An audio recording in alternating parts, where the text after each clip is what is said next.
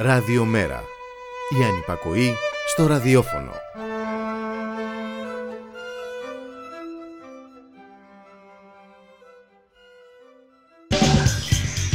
Μεταβάσεις. Η εκπομπή κίνησης ιδεών του Κέντρου Μετακαπιταλιστικού Πολιτισμού.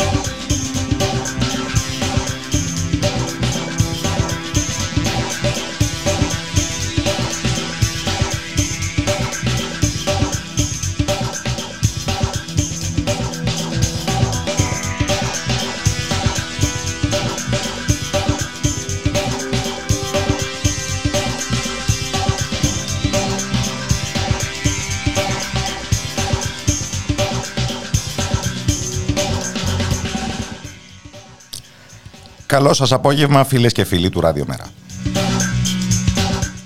Κώστας Ράπτης στα μικρόφωνα, Γιώργος Νομικός στη ρύθμιση του ήχου. Για την εκπομπή κίνησης ιδεών μεταβάσεις του Κέντρου Μετακαπιταλιστικού Πολιτισμού. Στη νέα της ώρα, στο νέο εμπλουτισμένο πρόγραμμα του Ραδιομέρα.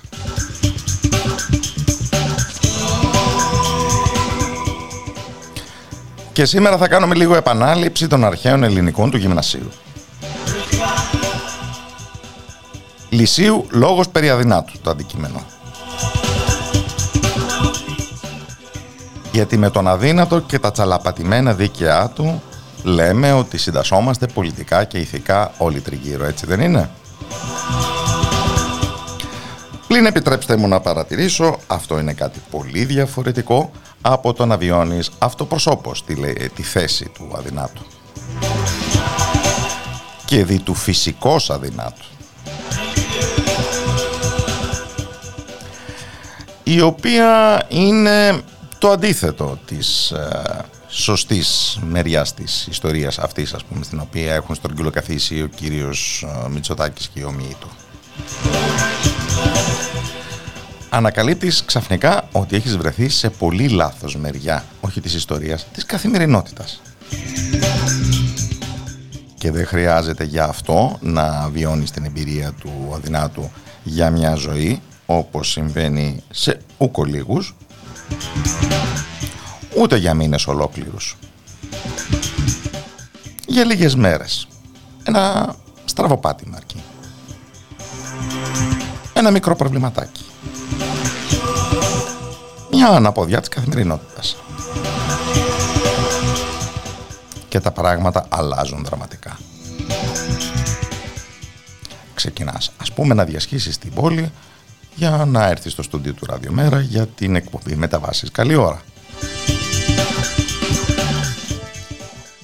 Και εκεί ανακαλύπτεις ότι η πόλη είναι πολύ πολύ λιγότερο φυσική, φιλική από όσο φανταζόσουν.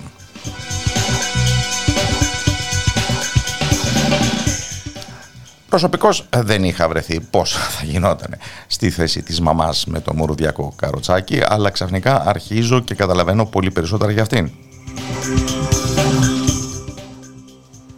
αλλά και τόσοι άλλοι που βιώνουν όλη αυτή την επιθετικότητα, ε, όλη αυτή την ε, ακαταμάχητη πρωτοκαθεδρία του Ιωταχή, όλη αυτή την ε, κραυγαλαία ανεπάρκεια των υποδομών, όλον αυτό τον σχεδιασμό των χώρων που δεν είναι καθόλου στα μέτρα του αδυνάτου. Τις συμπεριφορές που, στις οποίες μας διαπαιδαγωγεί αυτή η πόλη. Γιατί μια πόλη δεν είναι ένα άθροισμα κτηρίων. Μια πόλη τελικά είναι μια ολόκληρη φιλοσοφία σε χτισμένη μορφή. Και σε ό,τι αφορά εμάς εδώ στην Αθήνα μπορεί να παρατηρήσει κανείς ότι η φιλοσοφία αυτή δεν είναι παρά του κοινωνικού δαρβινισμού, της επικράτησης του ισχυρότερου. Διότι ναι φίλες και φίλοι, φαίνεται πως από κάποιες απόψεις εμείς είχαμε νεοφιλελευθερισμό ενώ ακόμα στη χώρα της Μάργαρετ Θάτσερ έτρωγαν βελανίδια. και αν αυτός ο πρόλογος μας οδηγεί περισσότερο στη σφαίρα του ραδιοχρονογραφήματος παρά της εκπομπής κίνησης ιδεών, αν το καλοσκεφτείτε θα δείτε ότι η απόσταση δεν είναι και τόσο μεγάλη.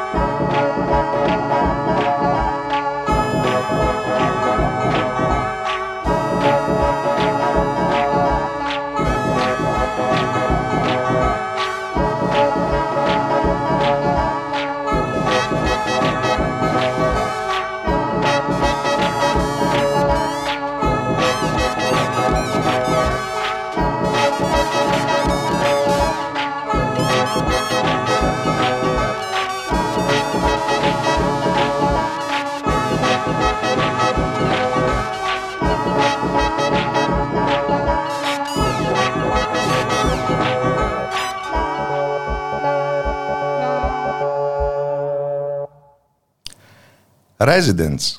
Έτσι, για να καρφωνόμαστε και σε ποια γενιά ανήκουμε, όπως λέει ο Γιώργος Νομικός. Tales of Two Cities. Και θα επιμείνουμε στα ζητήματα πόλης. Στα ζητήματα της δικής μας πόλης, της οποίας οι κάτοικοι συχνά πυκνά νιώθουν πολιορκούμενοι και ανεπιθύμητοι. Και είναι πάρα πολλές οι κεντρικές και οι αυτοδιοικητικές πολιτικές επιλογές που το επιβεβαιώνουν αυτό. Ερχόμαστε έτσι και πάλι στην ε, καρδιά της νεοφιλελεύθερης επίθεσης όπως αυτή ξεδιπλώνεται πάνω στο αστικό τοπίο. Είναι το θέμα που θα ήθελα να συζητήσω με την επίκαιρη αφορμή που έδωσε η εκδήλωση που πραγματοποιήθηκε χθες απόγευμα στο έθριο της Αρχιτεκτονικής Σχολής από την Αριστερή Κίνηση Εργαζόμενων Αρχιτεκτόνων, την Πρωτοβουλία Κατοίκων Εξαρχείων και την Ενωτική Αγωνιστική Κίνηση στο Υπουργείο Πολιτισμού με θέμα τουριστικοποίηση και εξευγενισμός του κέντρου, η περίπτωση των εξαρχείων. Αλλά δεν είναι μόνο η περίπτωση των εξαρχείων. Καλωσορίζω λοιπόν στην εκπομπή τον ε, αρχιτέκτονα και μέλος της Αριστερής Κίνησης Εργαζόμενων Αρχιτεκτόνων, Μάνος Κούφογλου. Καλό απόγευμα από το Ράδιο Μέρα. Καλησπέρα σας. Ελπίζω να με ακούτε καλά. Ακούμε καθαρά ε, ή περίπου. Πάντα πρέπει να τα βάζουμε και με τις ανεπάρκειες των δικτύων. Πράγμα όχι ολότελα άσχετο να τη συζητάμε. Αλλά θα ήθελα να επικεντρώσουμε στο θέμα που χτες αναπτύξατε. Ο δημόσιος χώρος ως οικονομικό και πολιτικό επίδικο διαισθητικά το καταλαβαίνει ο καθένας μας. Αλλά πιο συγκροτημένα πώς μπορούμε να προσεγγίσουμε αυτό το ερώτημα; Κοιτάξτε, υπάρχει, υπάρχει ένα δεδομένο ότι εδώ και πολλά χρόνια, αλλά και ίσως θα μπορούσαμε να πούμε συμβατικά από την περίοδο της προετοιμασίας των Ολυμπιακών Αγώνων με το σχέδιο της ενοποίησης αρχαιολογικών χώρων στην Αθήνα, Πολύ περισσότερο όμως μετά από την κρίση υπάρχει ένα συγκροτημένο, μια συντεταγμένη οικονομική στρατηγική ε, η οποία προωθείται από όλες τις ε, διαδοχικές κυβερνήσεις ε, και σε επίπεδο σχεδιασμού αλλά και σε επίπεδο αυτοματισμών, διευκόλυνσης των αυτοματισμών της αγοράς. Μια συγκεκριμένη οικονομική στρατηγική, η οποία βασίζεται στην τουριστική ανάπτυξη μέσα στον αστικό χώρο, με σκοπό να, να γίνει η Αθήνα όχι ένας χώρος transit τουριστών που έρχονται πούμε, βλέπουν την Ακρόπολη και πηγαίνουν στα νησιά, αλλά ένας πόλος που μπορεί να τους συγκρατήσει για κάποιες μέρες. Ένα ιδεώδες την break, όπως το λένε στη γλώσσα της ε, αγοράς. Σωστά και από αυτή την άποψη έχει επιτευχθεί εν μέρει αυτό με αποτελέσματα που ξέρουμε, αυξημένη πολιτική κίνηση αλλά και αυξημένες τιμέ γη ε, λόγω της παραχώρησης πάρα πολλών ακινήτων για βραχυχρόνια ή λιγότερο βραχυχρόνια. Και με ένα νέο φαινόμενο, γιατί οι τουρίστες έρχονται και παρέρχονται. Αλλά μετά την πανδημία έχουμε και τους ψηφιακούς νομάδες οι οποίοι ναι, δουλεύουν εξ αποστάσεως. Και ακόμα δεν ξέρουμε πού θα καθίσει, δεν έχουμε ακόμα εικόνα πώς θα σταθεροποιηθεί αυτή η κατάσταση. Πάντως είναι βέβαιο ότι και με την τεχνογνωσία που έχει αποκτηθεί, αλλά και με την τεχνική υποδομή που έχει ενδιαμέσως αναπτυχθεί, μετά από την κρίση του κορονοϊού, ακόμα και αν μειωθούν κάπω τα ποσοστά της τηλεργασίας, θα μείνουν σίγουρα υψηλότερα από ό,τι πριν.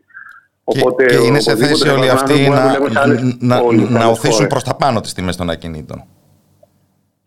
Ναι, στον βαθμό που επιλέξει να μείνουν ε, ακολουθώντας, αν θέλετε, ένα πιο bohem lifestyle στο κέντρο μιας πόλης που έχει ενδιαφέρον. Με αποδοχές όμως Ευρωπαϊκού Βορρά, ναι. Ναι, μπορεί να δουλεύουν στον Ευρωπαϊκό Βορρά, μπορεί να μπαίνουν δουλεύουν στην Αμερική. Όλα αυτά συμβαίνουν. Αυτό που θέλω να πω είναι ότι γενικότερα το βλέπει κανείς και από τα σχέδια, ας πούμε από το ρυθμιστικό που έγινε τα πρώτα χρόνια της κρίσης ή από το, τα σχέδια που συνοδεύανε το, την, ε, το μεγάλο περίπατο, τα οποία βέβαια ήταν πάρα πολύ αφαιρετικά, κάτι πολύ φλού σχέδια είχαν δημοσιευτεί. Ωστόσο, όλα αυτά συνομολογούσαν στο ότι το κέντρο της Αθήνας πρέπει να γίνει ένα τόπο προσέλευσης με σκοπό τον το, το, τουρισμό και την ψυχαγωγία. Όλες οι άλλες οικονομικές λειτουργίες εξαφανίζονται στα σχέδια. Και μάλιστα υπάρχει τάση της δημιουργίας ενός παραλιακού μετώπου με πολύ μεγάλες τουριστικές αναπτύξεις ή αναπτύξεις ψυχαγωγίας, ξεκινώντας από το διπλωσιασμό του λιμανιού του Πειραιά για να γίνουν οι προμήθειες των ε, μέσα στη θάλασσα των κουραγερόπλων και καταλήγοντας, ε, ας πούμε, στον Αστέρα Βουλιαρμένη, ε, που είναι η, τιμή, η περιοχή της Αττικής με τη μεγαλύτερη τιμή γης. Και ενδιάμεσα, βέβαια, μεγαλύτερη από όλε τι αναπτύξει της ενδιάμεσα είναι και άλλος ασφαλιστικό όρμο κτλ. Ωστόσο, τα αστέρια της Γλυφάδας. Αλλά το μεγαλύτερο, βέβαια, είναι το ελληνικό που υπήρχε και στα μνημόνια. Η λογική είναι δηλαδή έρχεται τουρίστας με το κράτο Ευρώπη, ανεβαίνει από τη Συγκρού που είναι γρήγορος δρόμος, ή ίσως και από την Πυραιό, αν γίνει γραμμικό πάρκο, ένα μάλλον πολιτικό δρόμος, πολιτικό άξονας. Επισκέφτεται το κέντρο, ξαναγυρνάει. Αυτό το σχέδιο είναι πάρα πολύ σαφές. Δηλαδή, με αυτή την έννοια, είναι κατά κάποιο τρόπο το κέντρο της Αθήνας ένα επίδικο για, ένα συγκεκριμένο τρόπο οικονομικής ανάπτυξης βασίζεται στον τουρισμό ε, Όλε οι κυβερνήσει που είχαμε και του ΠΑΣΟ και του ΣΥΡΙΖΑ και τη Νέα Δημοκρατία συμφωνούσαν ότι είναι η βαριά βιομηχανία τη Ελλάδα ο τουρισμό. Σα ευχαριστώ που μα υπογραμμίζετε αυτή την συνέχεια πολιτικών μεταξύ διαφορετικών ε, κυβερνήσεων. Αλλά να πούμε και ναι, την αλήθεια, η Δημοτική Αρχή Μπακογιάννη το απογείωσε το πράγμα, δεν είναι έτσι.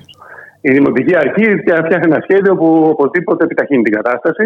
Εγώ μιλάω τώρα περισσότερο για, την, για τη γενικότερη επιμονή στον κλάδο, η οποία η επιμονή στον κλάδο έχει να κάνει βέβαια και με κάποια αντικειμενικά δεδομένα. Δηλαδή ότι ο τουρισμός είναι ένας κλάδος που μπαίνει με λιγότερη επένδυση από τη, από τη μικρότερη επένδυση. Ε, ταυτόχρονα, τα πρώτα χρόνια της κρίσης, βασικοί ανταγωνιστές της Ελλάδας στην περιοχή όπως η Τουρκία και η Αίγυπτος ε, περάσανε περιόδου έντονης οικονομικής αστάθεια λίγο μετά από την πολιτική αστάθεια στην Ελλάδα και επομένως ε, αλλάξαν οι τουριστικές ροές και ήταν περισσότεροι εδώ πέρα. Ε, είναι δεδομένο ότι και γενικά δηλαδή έχει αυξηθεί η συμμετοχή του τουρισμού από, το, από την έμεση συμμετοχή στο 16% του ΕΠ σε πάνω από 20%. Και οπωσδήποτε αυτό ανοίγει ορέξει και ανοίγει την όρεξη του, του Δήμου που ε, ασφαλώς θα παραδίδει όλα αυτό σε μια τέτοια τύπου ανάπτυξη. Δεν διαφωνώ καθόλου με, με αυτό η αρχή αυτή. Ε, το κάνει αυτό, όχι μόνο με το, το μεγάλο περίπτωμα, αλλά και με μια σειρά άλλα μέσα, μεταξύ των οποίων εξέχουσα θέση έχουν οι δωρεές των διαφόρων ε, ε, ευεργετών, ας πούμε. Να σταθούμε λίγο περισσότερο σε αυτό. αυτό ναι, βεβαίως. Αυτό έχει ιδιαίτερη σημασία γιατί ε, οπωσδήποτε εντάσσεται σε αυτό που λέμε ότι η πόλη είναι οικονομικό επίπεδο. Όμως, ε, επίδικο, συγγνώμη, εντάσσεται και στην πόλη ως κοινωνικό επίδικο, με την έννοια δηλαδή του ποιος μπορεί να μένει στο κέντρο, ποιες πρακτικές μπορεί να επιτρέπονται, ποιος μπορεί να κινείται στο κέντρο. Ε, είναι μια πρακτική τελευταία. Και ποιος σχεδιάζει. Πάρα... Και, αυτό είναι ένα βασικό πολιτικό θέμα. Θα κατέληγα σε αυτό, θα καταλήξω οπωσδήποτε σε αυτό. Ε, ωστόσο, αυτό που ήθελα να πω είναι για τις δωρεές, ειδικά, είναι το εξής ε, βλέπουμε, εμείς είχαμε χθες το θέμα των εξαρχείων. Στα εξάρχεια έχουμε δύο τέτοιες περιπτώσεις. Η μία είναι η περίπτωση του λόγου του Στρέφη, όπου μια, η μεγαλύτερη κτηματομεσητική εταιρεία που δραστηριοποιείται στη χώρα, η Προντέα, με μια καταγωγή αρκετά τέλος πάντων αμαρτωλή, αλλά μην επεκταθούμε σε αυτό. Ε, αυτή η εταιρεία έκανε μια δωρεά στο Δήμο για να κάνει κάποια έργα στο λόγο του Στρέφη. Πάρα, πάρα πολύ πλημελώς παρουσιασμένα. Δεν ξέραμε σχεδόν τίποτα για το τι είναι αυτά. Ε, με ένα μικρό προπολογισμό. Ε, Παρ' όλα αυτά, αυτό βάζει κάποιους ένας ιδιώτης. Ε, ο Δήμος το ενέκρινε φυσικά. Ε, και αντίστοιχα, στην περίπτωση κάτω στο ε, Αρχαιολογικό Μουσείο ε, Ακροπόλ και Πολυτεχνείο, το Ίδρυμα Λεμού ήρθε και αυτό με μια δωρεά μελέτης για να γίνει εκεί πέρα ανάπλαση, υπογειοποίηση ε, ενός τμήματος του μουσείου και ένωση με, τη, με το Ακροπόλ και επέκταση ενδεχομένως προς το Πολυτεχνείο. Δύο περιπτώσεις δηλαδή όπου ένας ιδιώτης έρχεται στη δημόσια αρχή και λέει: Θέλω να κάνω μια δωρεά και να, ο δημόσιος χώρος να γίνει έτσι. Ο ιδιώτης το κάνει για διάφορους λόγους που προφανώς καταλαβαίνετε δεν θα είναι ανιδιοτελής. Σας δορίζω τη μελέτη και σας απαλλάσσω από τον πελάτη της εκπόνησής της. Μόνο Ακριβώς, η μελέτη. απαλλάσσω από την πελά, αλλά έχω εγώ καθορίσει τι θα γίνει εκεί. Η μελέτη αποτυπώνει κάποιες προτεραιότητες η μελέτη αποτυπώνει κάποιες προτεραιότητες, οι οποίες είναι προτεραιότητες αφενός του επενδυτή, για δικά του ωφέλη που μπορούμε να υποθέσουμε κάθε φορά, ακόμα και αν δεν ξέρουμε. Αφετέρου όμως, πιθανότατα ε, αυτό απαιτεί προτεραιότητες της δημοτικής αρχής ή οποιασδήποτε άλλη αρχής για να αλλάξει το δημόσιο χώρο με τρόπο που αλλιώς θα μπορούσε να προκαλέσει αντιδράσεις. Εάν όμως έρθει ένας δωρητής και πει: Εγώ τα δίνω για αυτό το σκοπό, ο Δήμος λέει: «Ε, Τι να κάνουμε, για αυτό το σκοπό θα δώσω, δεν μπορούμε να κάνουμε κάτι. Ε, και σε αυτές τις περιπτώσεις, κατά κανόνα, δεν γίνονται ούτε διαβουλεύσεις, ούτε κάνουν σοβαρά δημοτικά συμβούλια, δεν γίνεται τίποτα. Γίνεται ένας κατεξαίρεστη fast track σχεδιασμός που τον έχει επιβάλει κάποιος ιδιώτης. Ε, μπορούμε εύλογα να υποθέσουμε ότι τον έχει επιβάλει με προηγούμενη συνεννόηση με την αρχή, απηχώντας και Άρα, άρα δεν είναι ο ιδιώτης που έχει την πρωτοβουλία, είναι η δημόσια αρχή η οποία κάνει ενός είδους outsourcing. Εγώ αυτό πιστεύω. Πιστεύω ότι στην πραγματικότητα είναι ένας τρόπος ε, να απαλλαχθούν από, από κάθε κοινωνικό έλεγχο. Ήξερε, ας πούμε, οποιοδήποτε δήμαρχος ότι αν πάει να βάλει περίφραξη ή κάμερες στο λόγο τους τρέχει μόνος του, θα γινόταν χαμός. Αν πει όμως ότι ένα ίδρυμα ή μια εταιρεία κάνει αυτή τη δωρεά και τι να κάνουμε, είναι ευκαιρία ταυτόχρονα να βάλουμε πυρόσβεση και να κάνουμε γεωτεχνικά έργα, τότε θα μπορεί να την παρουσιάζεις κάτι αναπόφευκτο. Παρακάνονται λοιπόν οι αντιδράσεις αντιδράσεις από μέρους όσων έχουν κακομάθει στην έννοια του δημοκρατικού και με διαφάνεια σχεδιασμού στα θέματα τα πολεοδομικά. Παρακάμπτονται υποθέτω όμως και κάποιοι ευρύτεροι όροι του ρυθμιστικού σχεδίου που ποιος τους θυμάται. Ναι, και αυτό συμβαίνει και να σας πω ένα άλλο παράδειγμα τώρα που είναι το μετρό. Και το οποίο επίσης συζητήσαμε στην περίπτωση των εξαρτήων, γιατί όπως τα ξέρετε, ε, υπάρχει το σχέδιο για Αττικό μετρό, που είναι ουσιαστικά μια ΑΕ. Ε, χωροθέτησε έναν, γραμμό, έναν μετρό της νέας γραμμής, της κίτρινης γραμμής, πάνω στην πλατεία εξαρχείων. Ε, πράγμα που σημαίνει βέβαια ότι για 8 χρόνια minimum, minimum μιλάμε τώρα στην Ελλάδα. Αν είναι θα το μετρό τη Θεσσαλονίκη, μπορεί να είναι και για μισό αιώνα. Ε, για 8 χρόνια minimum θα είναι κλειστή η πλατεία. Μια πλατεία που είναι γνωστό ότι είναι διαφορετική από τις άλλες, γιατί συγκεντρώνει μια ευρεία γάμα κοινωνικών πρακτικών αλλά και πρακτικών πολιτικής αμφισβήτησης. Είναι πολύ σημαντικό αυτό. Δεν είναι τυχαίο. Η κυβέρνηση από την πρώτη στιγμή που βγήκε άρχισε να λέει ότι πρέπει να καθαρίσει τα εξάρτητα. Δεν είναι τυχαίο λοιπόν ότι μπαίνει εκεί ο σταθμός του μετρό και μάλιστα αυτό το είπε και ο Βασιλιάς Καραμαλής, ο ίδιος Υπουργός. Πρέπει να μπει εκεί για πολιτικούς λόγους, όχι για συγκοινωνιακούς λόγους. Παρ' όλα αυτά όμως, ε, κοιτάξτε πώς παρακάμπτεται οποιοδήποτε διαδικασία από τι θεσμοθετημένε διαδικασίες του δημόσιου σχεδιασμού. Αν γινόταν μια αλλαγή τέτοια στο κέντρο της Αθήνας, σημαντική αλλαγή, κανονικά θα έπρεπε να αλλάξει το γενικό πολωνικό σχέδιο, το ΟΚΟΥΣΟΥ. Αυτό έχει μια διαδικασία. Έχει τρει γύρους διαβούλευσης. Τέλος πάντων, έχει κάποιες τεχνικές διαδικασίες. Θα μου πείτε πάλι βρίσκονται τρόπο να τι παρακάμψουν ή τέλος πάντων να τι ελέγξουν. Καμία αντίρρηση. Παρ' όλα αυτά όμως, θεωρητικά επιτρέπουν ένα μεγαλύτερο βαθμό κοινωνικού ελέγχου και δίνουν και λίγο χρόνο παραπάνω για να αντιδράσει σε κάτι που δεν του αρέσει ενδεχομένως ο πληθυσμός και τα κοινωνικά στρώματα που είναι εκεί, οι φτωχότεροι κτλ. που κατά κανόνα εκδιώκονται με αυτά.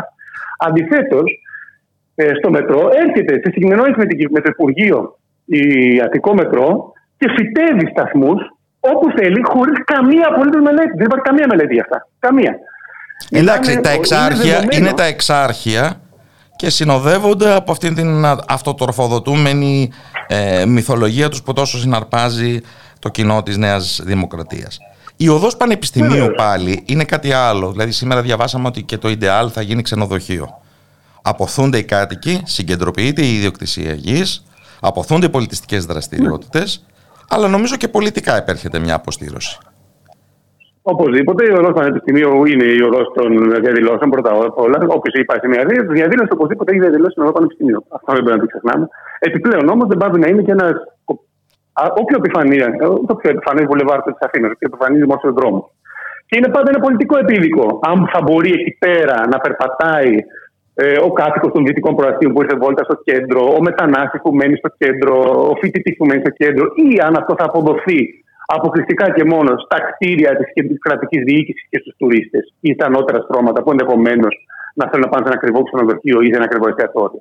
Είναι πολύ βασικό πολιτικό θέμα Επίσης, είναι βασικό πολιτικό θέμα για την κυβέρνηση να ελέγχει τι συμβαίνει στο δημόσιο χώρο.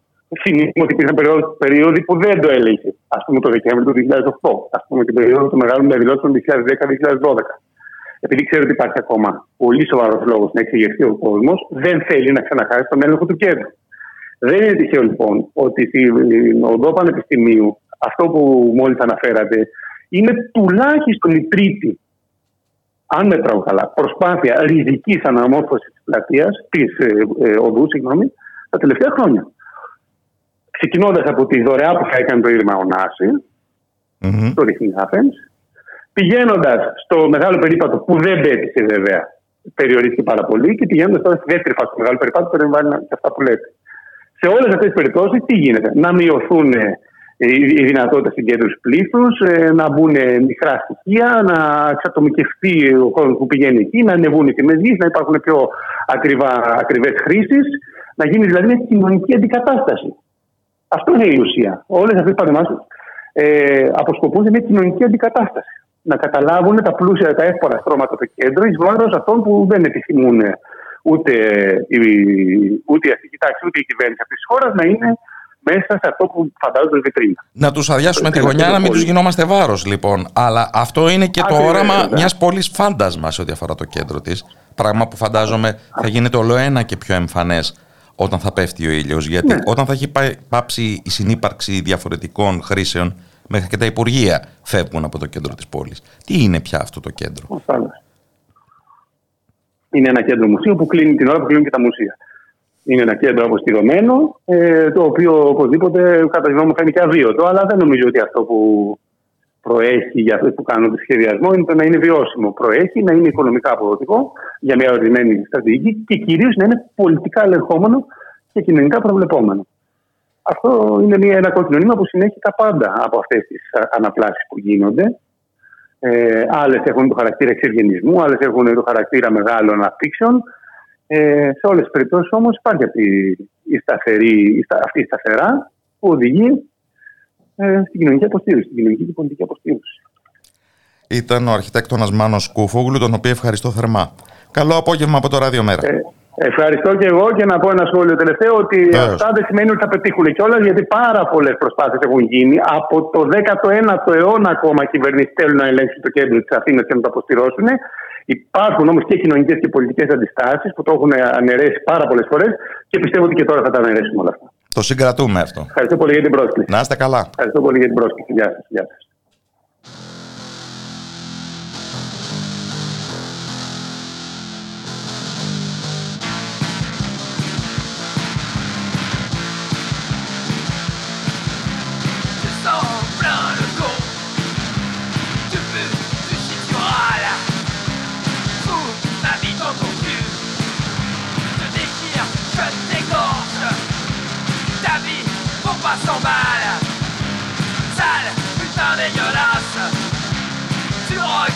au coiffeur.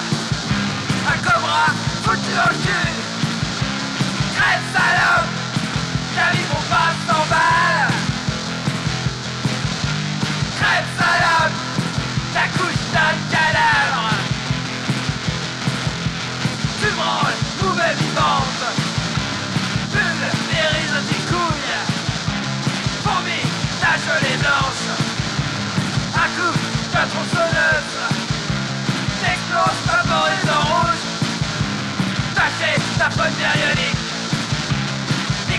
planté dans le cul.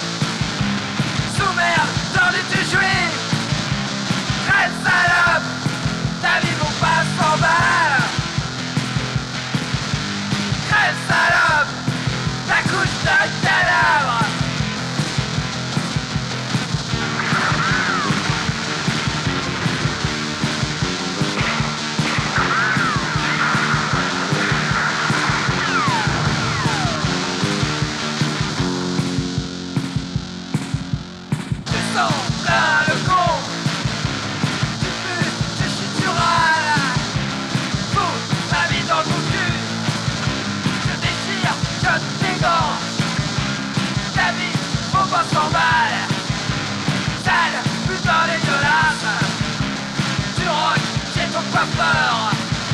La cobra, foutu au cul. Crête salope, ta vie mon pas s'en va.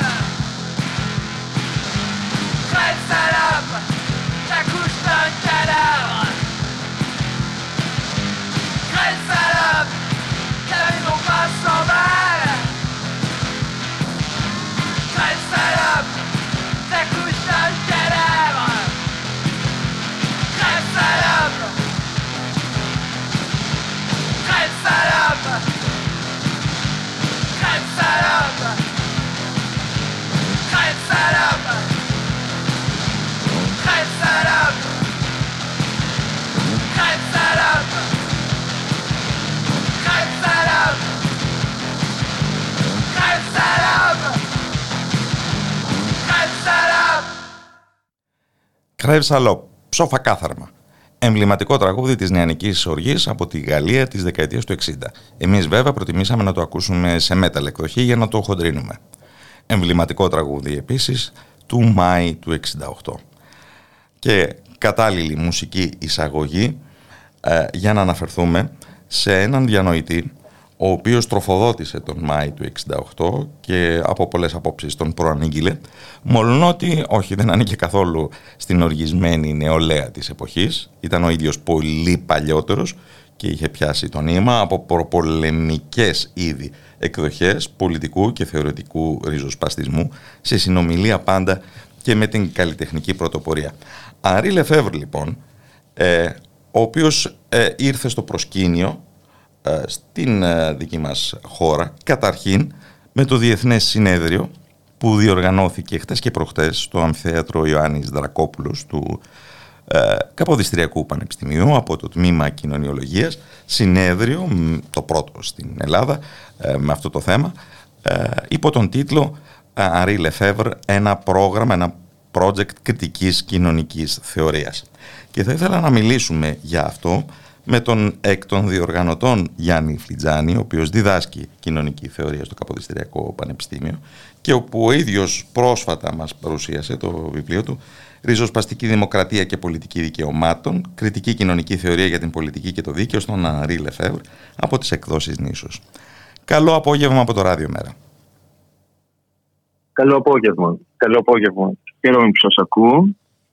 Ε, ναι, κάναμε το, ένα συνέδριο τις 6 ε, και 7 Ιουνίου για τον Ανδρή Λεφεύρ. Όπως πολύ σωστά είπατε, έτσι ένας πολυδιάστατος ε, κριτικός θεωρητικός ριζοσπάστης της εποχής που ενέπνευσε το γαλλικό Μάη ε, και είχαμε καλέσει αρκετό κόσμο και από το εξωτερικό ε, για να μας μιλήσει για τις ε, διαφορετικές οπτικές του έργου του. για την ιδεολογία, για την ενασχόλησή του με το ζήτημα του, του φασισμού, για το ζήτημα της πόλης και της πολιτικής, του αστικού χώρου, το δικαίωμα στην πόλη που έλεγαν στο Μάιο του 1968 για ανακατάληψη της πόλης από τους φοιτητές. Ε, το συνέδριο κινήθηκε πάνω σε αυτές τις θεματικές, ε, οι οποίες είναι, πιάνουν ένα πολύ μεγάλο εύρος. Πραγματικά η ουτοπία, τα κοινά, ε, το οποίο είναι και σύγχρονο, μας απασχολεί μέχρι και σήμερα πιστεύω. Τα θέματα είναι απολύτως επίκαιρα, αλλά ο ίδιος ο Λεφεύρ δεν μοιάζει να είναι μια φιγούρα κάπως αποθυμένη στην τωρινή ναι, ναι. θεωρητική συζήτηση της χώρας του καταρχήν. Ναι, δυστυχώς, ναι. Δυστυχώς ε, έχει κάπως ξεχαστεί. Έχει κάπως ξεχαστεί ως ένας μεγάλος θεωρητικός, ένας από τους πρώτους ουσιαστικά, όπως πολύ σωστά είπατε, ε, μέσω πολεμικά στη Γαλλία, ρίζος πάστες, μαξιστές ε, θεωρητικούς. Ε, είναι ουσιαστικά ο μεγάλος της Γαλλίας πριν τον Αλτουσέρ ε, μαξιστής ε, θεωρητικός. Αλλά γι' αυτό ακριβώς το λόγο κάναμε και το συνέδριο και το βιβλίο το δικό μου σε αυτό αποσκοπεί στο να τον θυμηθούμε σήμερα γιατί το έργο του είναι, είναι πολύ επίκαιρο, είναι πάρα πολύ σύγχρονο θεματικές με τις οποίες ασχολείται από το πώς βλέπει ε, το Μάρξ το ζήτημα του, του ναζισμού και του φασισμού. Το πώς ξαναδιαβάζει την κομμούνα στο έργο που είχε κάνει. το ζήτημα της επανάστασης και της γιορτής, των κοινών, του χώρου. Έτσι πώς τα, τα μεγάλα οικονομικά και πολιτικά συμφέροντα διώχνουν τους κατοίκους από το κέντρο της πόλης. έχει πάρα πολλές θεματικές οι οποίες είναι φοβερά επίκαιρες μέχρι και σήμερα και είναι κρίμα ότι είναι ένας στοχαστής ο οποίος ε, είχε ξεχαστεί. Ε, θεωρώ δηλαδή ότι είναι ένας πολύ σύγχρονος στοχαστής και ακριβώς αυτό που είπατε. Ε, και έχει, έχει το, περίεργο, το περίεργο και το θετικό ότι κάνει ανοίγματα και σε άλλα θεωρητικά ρεύματα. Δηλαδή ε, καλλιτεχνικά, ε, στις καλλιτεχνικές πρωτοπορίες. Ας το πιάσουμε με τη σειρά. Ο Λεφεύρη γεννιέται το 1901 ναι, ναι. και πεθαίνει το 1991. Ε, στον Μεσοπόλεμο βρίσκεται σε μια κάπως στενή σχέση με τους σουρεαλιστές και με τα ναι, πολεμικά με τους ιδιασιονιστές. Ναι, ναι. Ε, στο, τι, ε, είναι, είναι τι αναζητά και τι βρίσκει τους... στην καλλιτεχνική πρωτοπορία αυτός ένας κατά κύριο λόγο θεωρητικός; Θεωρητικό, την πρόκληση. Ο Μπρετόν είναι αρχικά στην ομάδα του Μπρετόν και των Σουρεαλιστών. Είναι μια ομάδα ε, που πιστεύει ότι μέσα από την τέχνη τότε θα γίνει η επανάσταση, μέσα από την πρόκληση της τέχνης Επομένως πιστεύει στο κομμάτι της αλλαγής μέσα από την τέχνη. Ότι δηλαδή η κοινωνική αλλαγή είναι, ε, έχει και μια αισθητική. Έχει να κάνει με έναν αισθητικό τρόπο ζωής. Επομένως, με απότατο ορίζοντα την άρση της διάκρισης της τέχνης ως ε, ιδιαίτερης σφαίρας από την καθημερινή ζωή; Ακριβώς, ακριβώς η ίδια η καθημερινή ζωή να γίνει μια τέχνη. Αυτό, αυτό, αυτή είναι η στόχευσή του. Ο Λεφεύρ είναι, είναι ο πρώτος νομίζω ο οποίος ασκεί μια συστηματική θεωρητική κριτική της καθημερινής ζωής στον καπιταλισμό. Α, ακριβώς, ακριβώς. αυτή, είναι, αυτή είναι και η θεματική του από το 1947 και μετά. Δηλαδή θα ασχοληθεί εκτεταμένα με το ζήτημα της ε, καθημερινής ζωής θα, θα φέρει την έννοια αυτή στο προσκήνιο το 1947 και μετά ε, και θα φέρει στο προσκήνιο την έννοια της απεικιοποίησης της καθημερινής ζωής έτσι, από τον καπιταλισμό, του ατομικισμού και μ, της ε, αναζήτησης μιας συλλογικότητας. Γιατί και αυτό τον απασχολεί των στιγμών, ποιες μπορεί να είναι οι στιγμές, οι καταστάσεις που λένε καταστασιακοί ε, της συλλογικότητας Επομένως, φέρνει στο προσκήνιο ε, την μελέτη της καθημερινής ζωής, την απεικιοποίηση και την αλωτρίωση, να είναι ένα άλλο πολύ σημαντικός όρος, που εκείνος Σημαντικός γιατί, γιατί είναι από τους πρώτους που προσλαμβάνουν τη σημασία των ε, χειρογράφων του 1844 του Καρλ Μάρξ, τα οποία ως γνωστόν εκδόθηκαν με μεγάλη καθυστέρηση. Ακριβώς, εκδίδονται στο Μεσοπόλεμο και τα μεταφράζει στη Γαλλία πρώτος μαζί με ένα φίλο του τον Κούτερμαν ε, όπως αντίστοιχα το ίδιο έχει κάνει στην ε, Γερμανία ο Μαρκούζα και ε, δίνει πολύ μεγάλη έμφαση στη σημασία τους. Ε, οπότε η αλωτρίωση γίνεται αλωτρίωση πολιτική, αλωτρίωση σεξουαλική, αλωτρίωση της καθημερινής ζωής, ε, αλωτρίωση μέσα στον ίδιο το χώρο, ε, ότι ουσιαστικά δεν μπορούμε να απολαύσουμε την πόλη. Επομένως είναι μια έννοια η οποία γίνεται κομβική στο έργο του και γίνεται και σύνθημα στο Μάιο του 1968. Έτσι, η αλωτρίωση, η αλλαγή της καθημερινής ζωής, είναι συνθήματα του ΜΑΙ, των φοιτητών, ασκεί τεράστια επίδραση. Η αλωτρίωση είναι παλιά και καθιερωμένη έννοια. Η απικιοποίηση έχει ακόμα βαρύτερο φορτίο. Ναι, Πώς την εννοεί; Ναι, ναι. Ε, πιστεύει ότι ουσιαστικά γίνεται μια εσωτερική λέει απικιοποίηση από τα πολιτικο-οικονομικά συστήματα των μεγάλων αστικών ε, κέντρων. Θεωρεί δηλαδή ότι το άστι και τα αστικά κέντρα ε, στη, στο σύγχρονο καπιταλισμό ε, ο οποίος δεν έχει σημεία άλλα να επεκταθεί στρέφεται ένδονο ο σύγχρονος καπιταλισμός και αρχίζει και απεικιοποιεί την ίδια την αστική ζωή, την ίδια την καθημερινότητα, την κάνει προϊόν ε, επεκτείνει δηλαδή, ε, εμπορευματοποιεί χώρους οι οποίοι δεν είχαν εμπορευματοποιηθεί μέχρι τότε ώστε να αντιμετωπίσει τις κρίσεις τις ε, καπιταλιστικές. Κάνει μια τέτοιου τύπου ανάλυση την οποία την έχει πάρει και ο David Harvey ε, και την ε, έχει επεκτείνει στη δική του βέβαια οπτική. Και μας διαπαιδαγωγεί καθημερινά, μας διαπαιδαγωγεί και πολιτικά το να υπακούμε σε ναι. συγκεκριμένες ναι. νόρμες και ρουτίνες. Ακριβώς, ακριβώς στην καθημερινότητά μας, βέβαια. Και εδώ είναι και η κριτική, ε, παραδείγματος χάρη, για τα, για τα πανεπιστήμια, για τους πανεπιστημιακούς χώρους, ότι βρισκόνταν μακριά από το άστι ή που βρίσκονται οι διάφοροι χώροι. Ε, τα, ναι, αυτό δεν, προ, δεν προέκυψε αυθόρμητα. Αυτό ήταν πολιτική επιλογή, ακόμα εντονότερη μετά το Μάιο του 1968, να φύγουν από τον αστικό ιστό τα πανεπιστήμια. Ακριβώς, ακριβώς. Μα αυτό αναδεικνύει. Δηλαδή ότι ο χώρος ο χώρος είναι κοινωνικός και πολιτικός βέβαια. Ότι ουσιαστικά έχουμε ένα χώρο που τον ονομάζει της απόλυτης πολιτικής. Δηλαδή όπου η πολιτική εξουσία προσπαθεί να εξυπηρετήσει κάποια οικονομικά συμφέροντα και τον, τον τεμαχίζει και τον ιεραρχεί ώστε ουσιαστικά να, να διασπάσει το κοινωνικό. Ότι ο χώρος από κομμάτι αυτοοργάνωσης και αυτοδιαχείρισης, δυνατότητα μάλλον, γίνεται ουσιαστικά μέσω των, της πολιτικής και της οικονομικής εξουσίας. Είναι ένα άλλο πάλι πολύ σημαντικό κομμάτι της σκέψης του, ε, του, του Λεφεύρου που άσκησε μεγάλη επίδραση. Μα αφαιρείται συχνά η στοιχειώδης προϋπόθεση, η φυσική συνάντηση στον χώρο.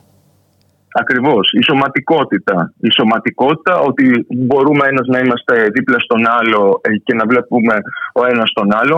Αυτό το έχει αναπτύξει στην παραγωγή του χώρου πάρα πολύ, πολύ καθαρά ο Λεφεύρ και το αναπτύσσει ήδη στην κομμούνα. Δηλαδή στη μελέτη του στην κομμούνα μιλάει για το κράτος ε, το παρασιτικό εκείνης της περίοδου που ουσιαστικά ε, προσπαθούσε τι να κάνει, να, να απομακρύνει ήδη από εκείνη την περίοδο, να απομακρύνει τους ε, εργαζόμενους ε, από το κέντρο της πόλης. Ε, είναι πάλι μια ανάπτυξη την οποία τη βρίσκουμε εκεί και, και την κομμούνα την, τη θεωρεί ως μια πρώτη προσπάθεια ανακατάληψης της πόλης ο Ανέγλεφε. Πόσες φορές ξανακούσαμε αυτή τη λέξη. Ο αγαπημένος των mm, καταστασιακών δεν ξέρω κατά πόσον και του mm. Λεφεύρ, καρδινάλιος Ρέτς του, mm. του 17ου, ε, 17ου αιώνα, έλεγε όποιος συγκεντρώνει ένα πλήθος το ξεσηκώνει. Ναι. Ναι, ε, ακριβώς. Ο, ο, ο νους μου από όσα άκουσα πήγε κατευθείαν σε αυτό το τσιτάτο. Ε, ήθελα να ρωτήσω όμως ναι. για τις σχέσεις του Λεφεύρ με το Γαλλικό Κομμουνιστικό Κόμμα. Ναι, οι, οι σχέσεις του ήταν ε, σχέσεις έντασης. Δηλαδή μπαίνει πολύ γρήγορα στο Γαλλικό Κομμουνιστικό Κόμμα, ε, ήδη από το Μεσοπόλεμο, αλλά ουσιαστικά επειδή είναι ένας ανανεωτής ε, μαξιστής, ε, γράφει το περίφημο διαλεκτικό υλισμό. Ο Περί Άντερσον λέει ότι είναι ένα από τα σημαντικότερα βιβλία ε, ουσιαστικά του δυτικού μαρξισμού, ο οποίος διαλεκτικός υλισμός είναι απάντηση στο σταλινικό διαμάτ, τον επίσημο ορθόδοξο μαρξισμό. Ε, οπότε προβάλλει. Λέγεται διαλεκτικός του... ηλισμό, αλλά είναι ένα έργο αποδόμησής του, έτσι. Αποδόμησης Της κωδικοποίηση ναι, που ξέραμε από τη Σοβιετική Ένωση, ναι. Ακριβώς, ακριβώς. Είναι μια επίθεση σε αυτό και ε, έρχεται σε σύγκρουση για πολλά ζητήματα με το γαλλικό κομμουνιστικό. Ε, ένα από τα πολύ σημαντικά ήταν και η απογοήτευσή του για τη στάση του για το αλγερινό ζήτημα, για το ζήτημα της Αλγερίας. Δεκαετία του 1960 γίνεται η επίσημη διαγραφή του. Οπότε ε, ε, απομακρύνεται, δίχως όμως να προσχωρήσει σε άλλο κόμμα ε, συνεχεία στη ζωή του. Δεν είναι ότι πήγε κάπου αλλού ή προσχώρησε σε άλλο κόμμα. Η τελευταία μου ερώτηση αφορά το εξής. αναφέρατε ότι ο Ζόρζ Λεφεύρ ήταν ο επιφανέστερος Γάλλος μαρξιστής πριν από τον Λουιέλ του Σέρ. Ανρί, όχι Ζόρζ. Ζόρζ, α, ναι, συγγνώμη, ναι. Ανρί Λεφεύρ, ναι. Ο ιστορικός. Ε, αναρωτιέμαι αν η τωρινή απόθεση για την οποία μιλάμε έχει να κάνει με την ναι. κυριαρχία του στρουκτουραλισμού από τη δεκαετία του 60 ναι. και του μεταστρουκτουραλισμού έκτοτε. Και αν το ναι, δικό ναι. σας εγχείρημα, να το πω πιο προκλητικά, είναι ένα λύγισμα του ραβδιού από την άλλη πλευρά μετά από τόσο καιρό. Ναι, ναι, ακριβώς. Και, και να δούμε ότι είναι και πολύ σύγχρονη σκέψη, το έχει πολλά να, να μας πει. Ακριβώς η απόθεση οφείλεται στη, στο δομισμό μεταδομισμό, στο ότι επικράτησε ως μια αντίδραση κιόλας ε, στη θεωρία του Λεφέβρ ο δομισμός και ο μεταδομισμός αλλά ε, νομίζω ότι στη σημερινή εποχή έχει πραγματικά πάρα πολλά να μας πει ε, η θεωρία του. Είναι μια θεωρία πολύπλευρη. Είναι ουσιαστικά μια πολύ μεγάλη κοινωνική και πολιτική φιλοσοφία ε, η, η, η, θεώρηση του Ανδρή Λεφέβρ που έχει πάρα πολλά πράγματα ε, για το κομμάτι των κοινών, του πολιτικού, της σωματικότητας ε, και νομίζω ότι μας ενδιαφέρει σήμερα. Γιατί αντιμετωπίζει προβλήματα τα οποία δεν έχουν επιληθεί ακόμη και τώρα. Δεν έχουν επιληθεί. Ε, ένα τελευταίο να αναφέρω, ας πούμε, είναι πολύ σημαντική, σημαντικά τα έργα του που έχει γράψει για τον, τον ναζισμό το Μεσοπόλεμο, τα οποία ε, είναι άγνωστα επίσης για τη μυστικοποίηση της συνείδησης. Υποθέτω η προσπάθειά σας θα έχει και συνέχεια, οπότε να μένουμε με ενδιαφέρον. Ε, ευχαριστώ, ναι, ναι, ευχαριστώ θερμά τον Γιάννη Φλιτζάνη του Καποδιστριακού Πανεπιστημίου. Καλό απόγευμα από το Ράδιο Μέρα. Σε ευχαριστώ πολύ. Πάρα πολύ. ευχαριστώ. Γεια.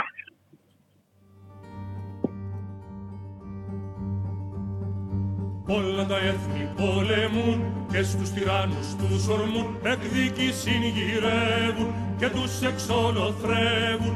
Εκδίκηση γυρεύουν και τους εξολοθρεύουν. Και τρέχουν για την δόξα και τρέχουν για την δόξα. Με χαρά στη φωτιά, με χαρά στη φωτιά, με χαρά στη φωτιά. Με χαρά στη φωτιά, με χαρά στη φωτιά, με χαρά στη φωτιά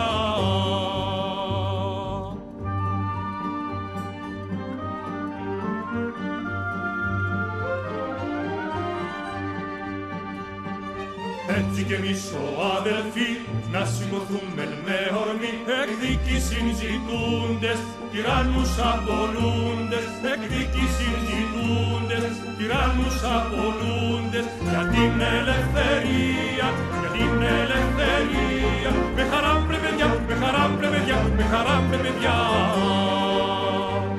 Με χαρά πρε παιδιά, με χαρά πρε παιδιά, με χαρά πρε παιδιά.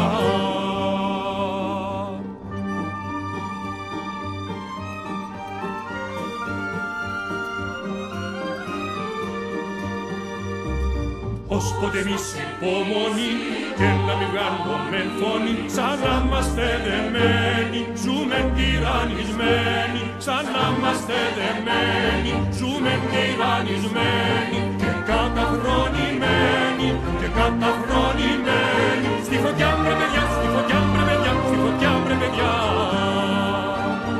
Στη φωτιά μπρε παιδιά, στη φωτιά μπρε παιδιά, στη φωτιά μπρε παιδιά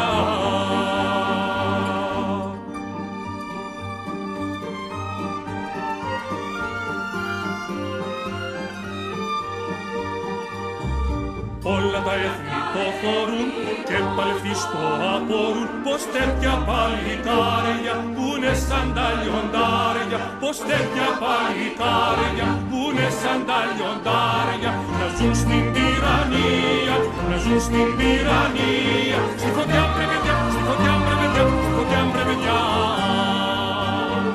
Στη φωτιά μπρε παιδιά, στη φωτιά μπρε παιδιά, στη φωτιά μπρε παιδιά.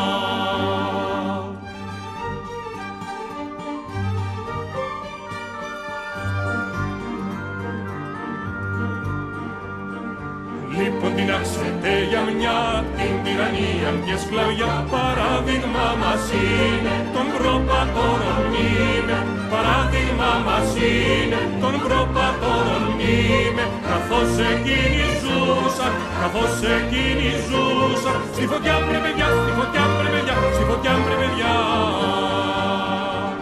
Στη φωτιά μπρε παιδιά, στη φωτιά μπρε παιδιά, στη φωτιά μπρε παιδιά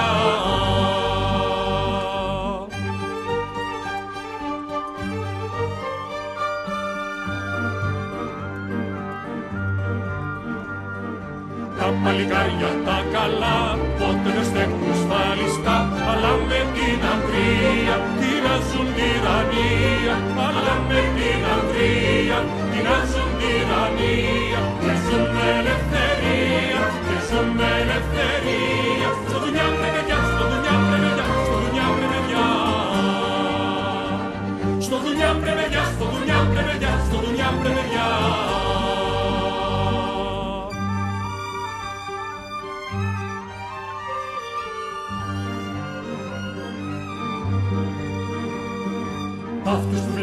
βλέπετε αντικροί είναι κολιάριδες χοντροί και εσείς βρε παλικάρια είστε σαν τα λιοντάρια και εσείς βρε παλικάρια είστε σαν τα λιοντάρια. Χτυπάτε τους τυράννους, χτυπάτε τους τυράννους με χαράς στη φωτιά, με χαράς στη φωτιά, με χαράς στη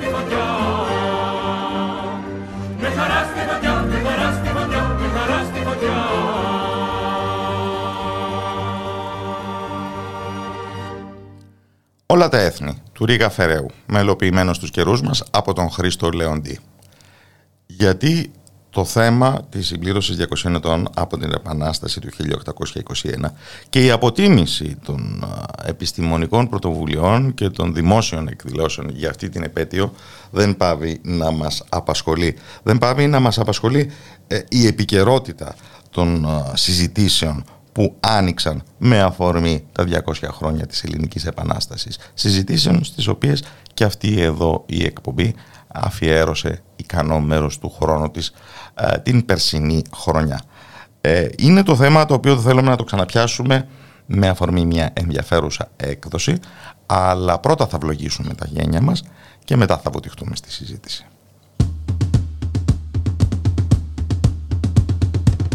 Με απευθείας ανάθεση το οικονομικό μαγαζίνο του Ράδιο Μέρα με τον Σάκη Ζαχάρο.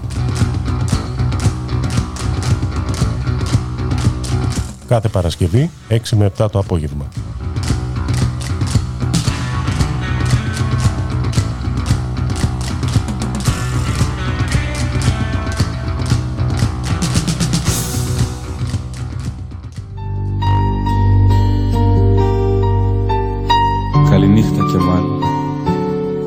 Αυτός ο κόσμος δεν θα αλλάξει ποτέ. Καλημέρα και μάλλον. Αυτόν τον κόσμο θα τον αλλάξουμε μαζί. Με τα κινήματα. Κάθε πέμπτη στις 5. Συντονιστείτε.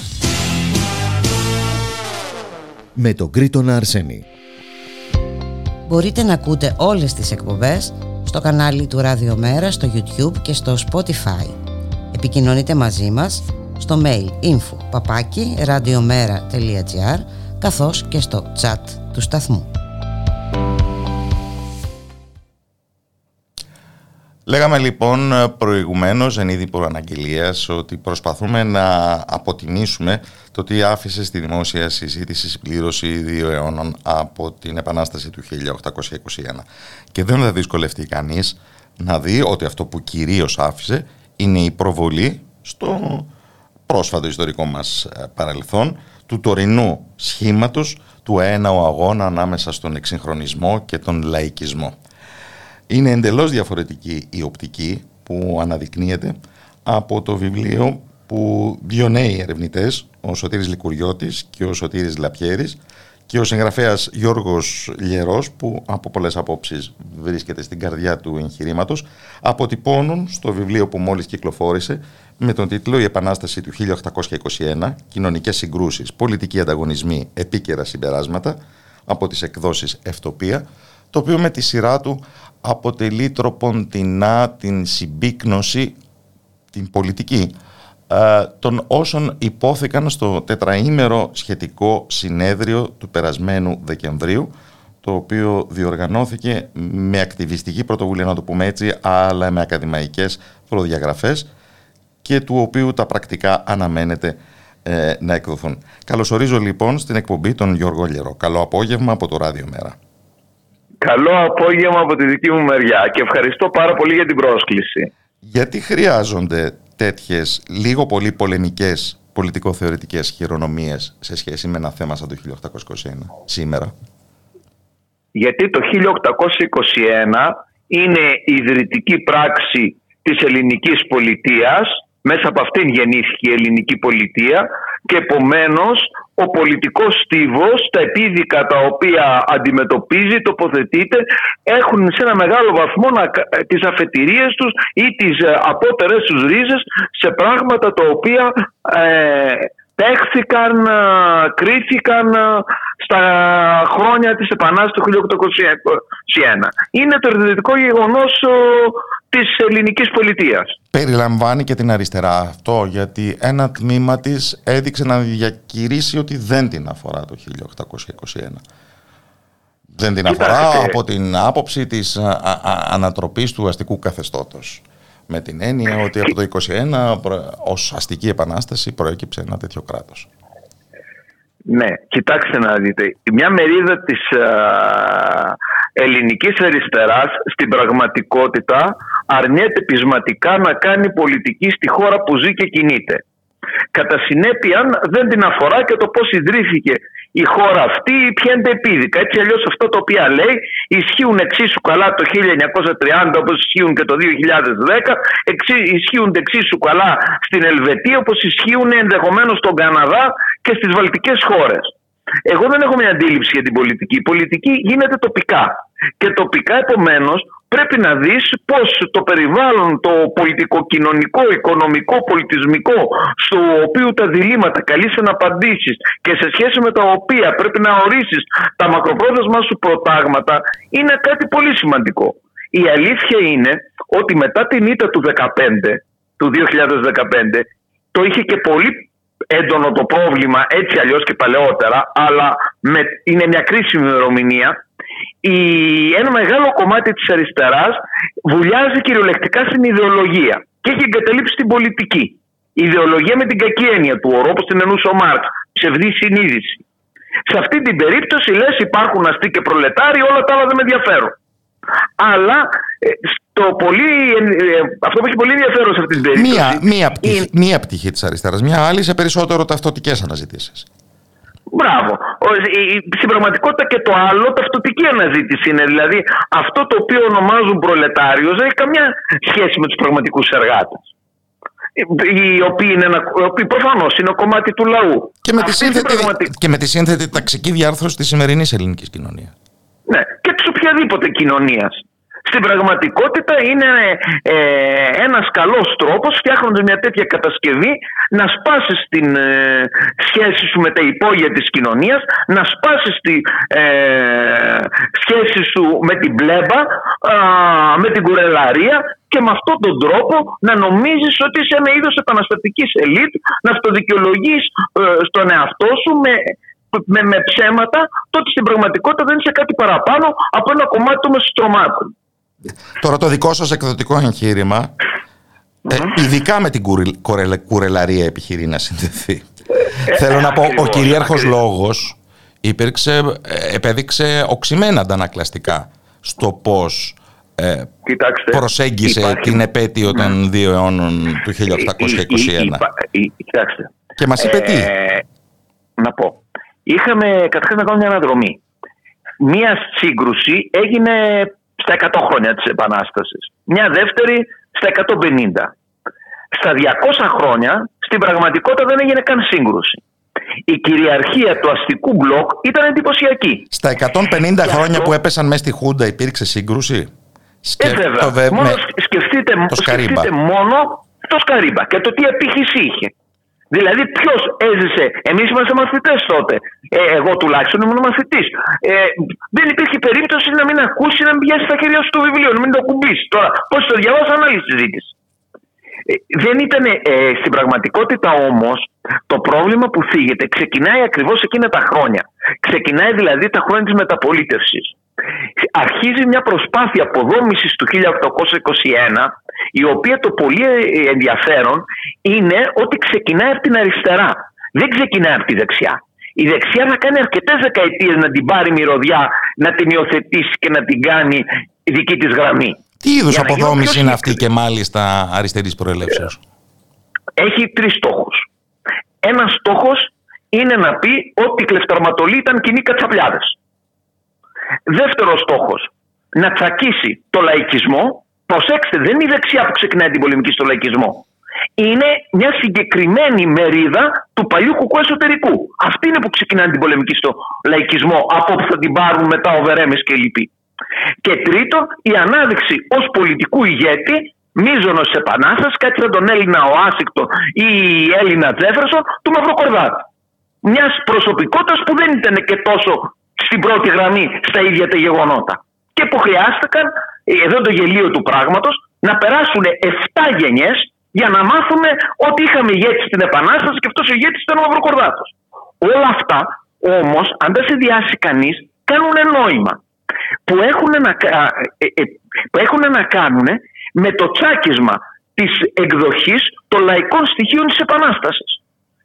Δηλαδή αυτό που σου μένει είναι αυτό που το είπε πιο καθαρά από όλους ο Διαμαντούρος που είναι και από τους πιο σοβαρούς και πιο έντιμους σε αυτή την εκδοχή, οι 100 μορφωμένοι νέοι που για καλή μας τύχη βρέθηκαν στην Ελλάδα τα χρόνια του 21 και μας κάνανε Ευρώπη και δεν είμαστε αυτούς, σαν αυτούς τους κλιμίτζουρες τη Ανατολή. Ε, δηλαδή, αλλά έχετε υπόψη ότι αυτά τα τρία σημεία, Μαυροκορδάτος, πολεμική στο λαϊκισμό, κατσαπλιάδες κλεφταρματολή, τα ξεκινάει η δεξιά. Η σημερινή η φιλελεύθερη διαδρομή. Η αριστερά. Τα ξεκινάει, συγγνώμη, λάθος. Τα ξεκινάει η αριστερά. Η σημερινή φιλελεύθεροι που τα έχουν κάνει σημαία τους, τα έχουν πάρει από αριστερούς διανοητές. Οι οποίοι γράφουν εδώ και 30-40 χρόνια. Ακριβώς γι' αυτό το λόγο μπροστά στο 21 η αριστερά βρέθηκε αφοπισμένη. Ένας λόγος θα μπορούσε να είναι η προσχώρηση σε μια ας την πούμε γραμμική φιλοσοφία της ιστορίας ένα σχήμα της προόδου. Και επίσης η, η ανάγκη αναζήτησης καθαρών κοινωνικών μορφών. Ναι, Άρα με αυτή την έννοια οι Καραβοκυραίοι του 1821 ως ε, μαγιά της μετέπειτα αστικής τάξης είναι το μόνο στρώμα που αυτή η ματιά μπορεί να θεωρήσει ιστορικά προοδευτικό εφόσον ναι. οδηγεί ναι. σε στάδια τα οποία αυτή η αντίληψη της ιστορίας τα θεωρεί, τα θεωρεί υποχρεωτικά για οποιαδήποτε συνέχεια. Ακριβώς, ακριβώς. Αλλά εγώ θέλω να πω και ένα λόγο ακόμα εκτός από αυτό. Ότι αυτό είναι το θεωρητικό. Αλλά πίσω από το θεωρητικό υπάρχουν βαθύτεροι λόγοι. Γιατί Ή και αμεσότερη πολιτική. Μπράβο, μπράβο. Γιατί τώρα ξεφάβουν τον εξελικτικισμό της δεύτερης διεθνούς και το βγάζουν από το φέρετρό του ως νέα θεωρία. Γιατί περί αυτού πρόκειται. Επιστρέφουμε δηλαδή όχι στις πρώιμες αναλύσεις του Κορδάτου, που είναι οπωσδήποτε πιο κλεψιμένε, στις αναλύσεις του σκληρού. Ένας ε, εξελικτικισμός του τύπου της δεύτερης διεθνούς. Ότι υπάρχει αστική επανάσταση που την κάνει η αστική τάξη. Τελεία. Και μετά υπάρχει προλεταριακή επανάσταση που την κάνει το προλεταριάτο, το οποίο το εκπροσωπούμε εμείς. Τελεία. Και τι θα κάνουμε με αυτούς τους κακομούτσουνους που όντως και τι θα κάνουμε με αυτούς τους κακομούτσουνους που όντως πολέμησαν το 1821. Ένας Μάρξ στα γυρατιά του που είχε αρχίσει να συνομιλεί με τους Ρώσους μηδενιστές θα μπορούσε να φανταστεί ε, συνδέσεις από προνοτιωτικές κληρονομιές σε ένα μετακαπιταλιστικό θα λέγαμε εμείς μέλλον ε, ναι. χωρίς απαραίτητα απαραίτητο το πέρασμα από τον ε, Ζουρλομανδία της ε, πλήρους κυριαρχίας της αστικής τάξης. Κοιτάξτε, η αλήθεια είναι ότι, για να είμαστε ακριβείς στα γεγονότα, ότι στην ελληνική επανάσταση δεν υπήρξε ένα ξεκάθαρο ή ένα σαφές αίτημα ε, σοσιαλιστικού μετασχηματισμού. Μα δεν θα μπορούσε ιστορικά να έχει καν ναι, προκύψει ακριβώς, σε τόσο πρώην Δεν υπήρχε τέτοιο πράγμα. Δεν υπήρχε τέτοιο πράγμα. Υπάρχει μια προκήρυξη που έχει σοσιαλιστικά και κομμουνιστικά χαρακτηριστικά, η περίφημη ε, προκήρυξη του Μπαλί στην Άδρο. Πολλοί ερευνητές ισχυρίζονται και δεν μπορούμε να το αποκλείσουμε ότι είναι μεταγενέστερη.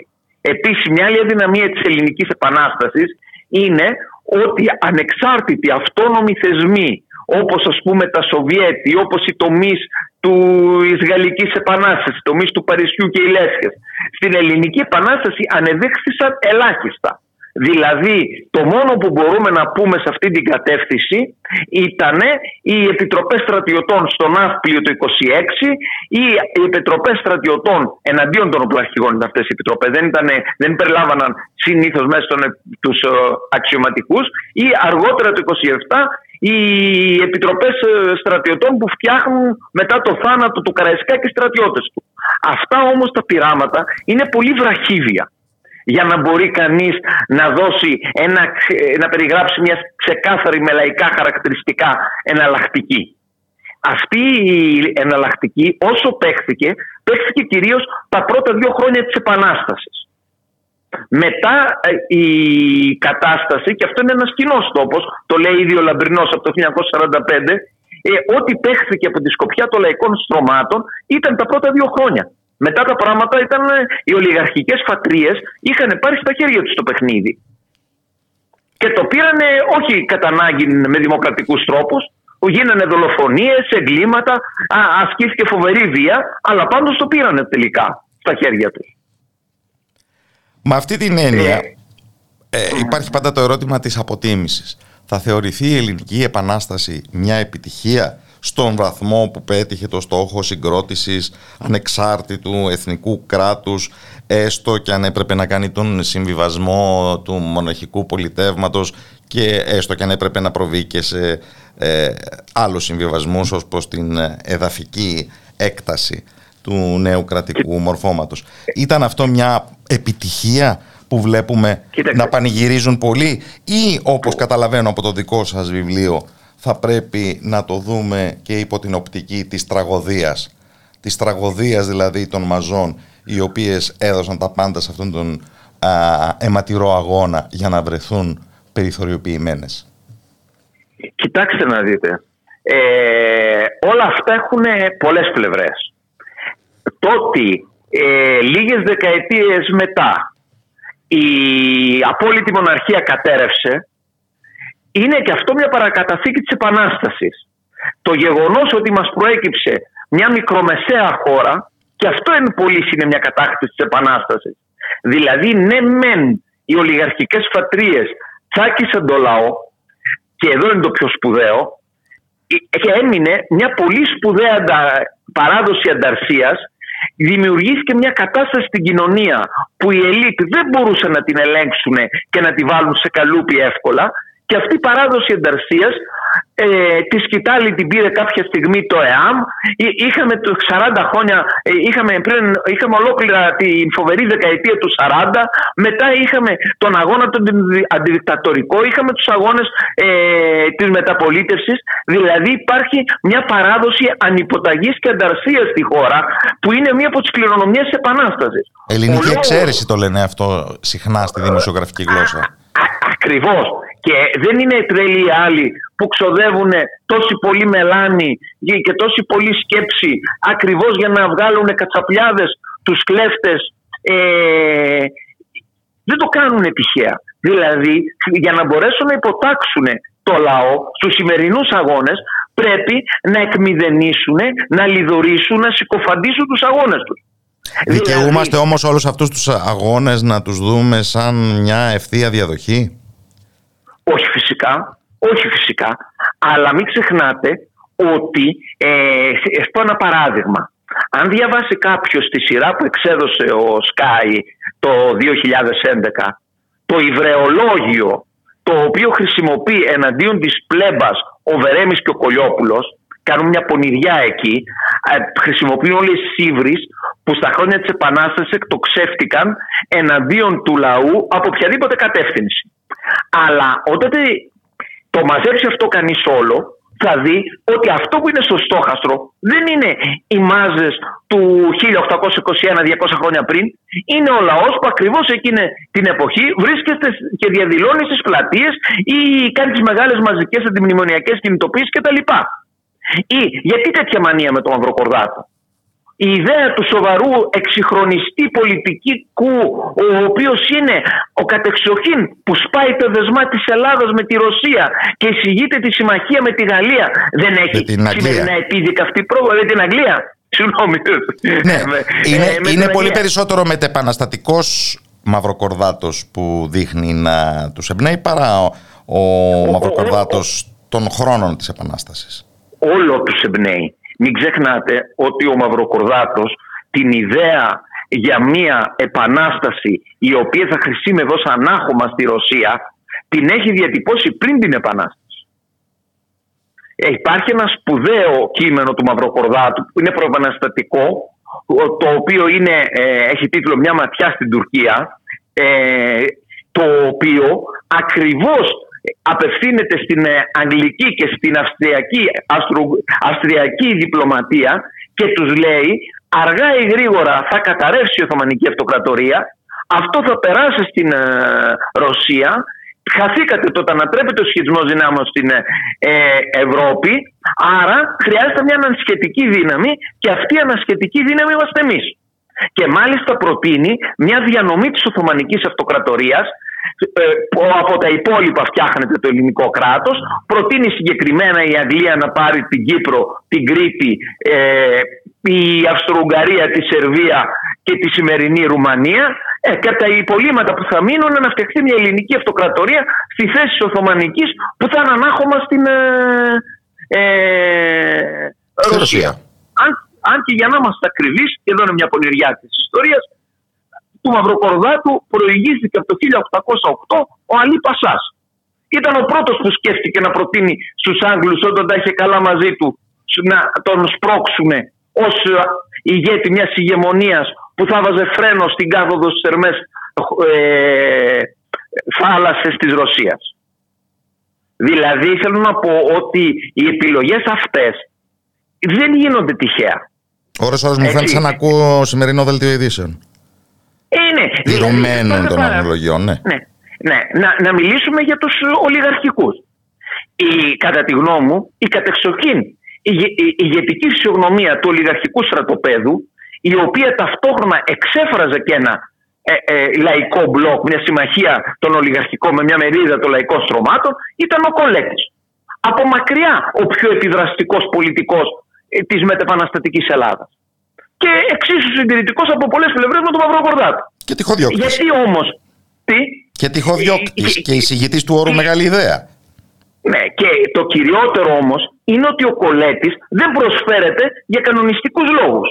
Επειδή είναι εξαιρετικά διεφθαρμένος, δεν προσφέρεται σε μια παιδαγωγική ιστορία. Παρόλο που είναι πολύ πιο σημαντικός στο Μαυροκορδάτο. Θέλω να πω δηλαδή, οι επιλογές των πιο βγάζουμε στην ε, επιφάνεια και πιο ξεχνάμε, γίνονται με εξαιρετικά σύγχρονα κριτήρια. Δεν, δεν, έχουν να, δηλαδή, ε, δεν έχουν να κάνουν με μια αντικειμενική επιστήμη. Και γιατί το λέω τώρα αυτό; Γιατί η σφοδρότατη επίθεση που έγινε εναντίον των ιστορικών της γενιάς της αντίστασης, ενώ της ε, αντίστασης 41-44 αντίον των Γερμανών, αυτή η γενιά έβγαλε μια σειρά σπουδαίους ιστορικούς. Ο Τάκης ο Σταματόπουλος, ο Βουρνάς, όλη, ε, όλο αυτό το ρεύμα της, της, των αριστερών που προετοίμασε τη φιλελεύθερη στροφή άσκησε σφοδρότατη πολεμική και σφοδρότατη κριτική προς αυτούς τους ανθρώπους του ενώ της γενιάς της αντίστασης. Πίσω από αυτό όμως υπήρχαν πολύ συγκεκριμένα και σύγχρονα εξυγχρονιστικά ε, ε υπήρχαν ε, προτάγματα. Ε, αυτοί οι, πολεμώντας τους παλιότερους ιστορικούς αριστεράς επικαλώνταν, ε, τους κατηγορούσαν μάλλον ότι κάνανε μια ιδεολογική χρήση της ιστορίας. Αλλά η ιδεολογική χρήση της ιστορίας κάνουν πολύ περισσότεροι όμως. Αυτό προσπαθώ να πω όταν βάζω το ερώτημα γιατί ο Μαυροκορδάτης και όχι ο Κολέκης. Ας ελπίσουμε λοιπόν αυτή τη συζήτηση, το βιβλίο που μόλις εκδόθηκε, να την κινητοποιήσει έτσι περαιτέρω. Ευχαριστώ θερμά. Έχουμε να πω κάτι μόνο. Κάτι τελευταίο. Έχουμε την, ερχο... τελευταίο, ναι. Έχουμε την ερχόμενη Τετάρτη στο Πνευματικό Κέντρο του Δήμου της Αθήνας την παρουσίαση του βιβλίου και θα έχουμε την τιμή ε, να ακούσουμε την τοποθέτηση του Ακρίτε του Καϊδατζή ο οποίος έβγαλε ένα εκπληκτικό βιβλίο για το 1821, ο, συνταγματικός, ο συνταγματισμός του 21, του, επίσης ε, την τοποθέτηση του Μάριου του Χατζόπουλου και της Άννας Καρακατσούλη. Δηλαδή τρεις από τους καλύτερους μας ε, ιστορικούς ή ανθρώπους που έγραψαν για το 21 στο Πνευματικό Κέντρο στις 7.30 ώρα την, ε, τετάρτη, την επόμενη Τετάρτη. Με το καλό λοιπόν. Καλό απόγευμα από το Ράδιο Μέρα. Ευχαριστώ θερμά. Γεια χαρά, γεια, γεια.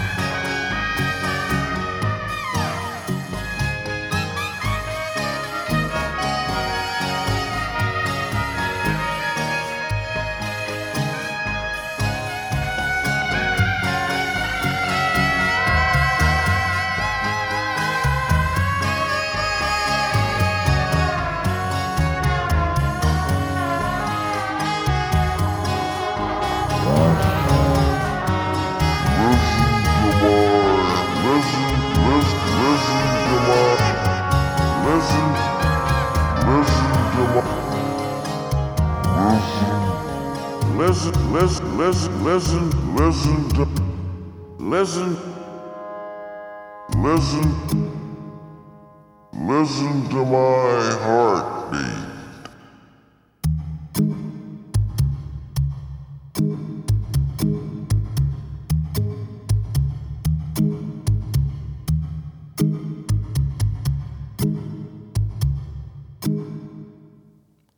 Μην και ξεχάσουμε σε καμία εκπομπή να βάλουμε η Λόρι Άντερσον και μας βρήκαν ένα κακό. Γελάει ο Γιώργος Νομικός.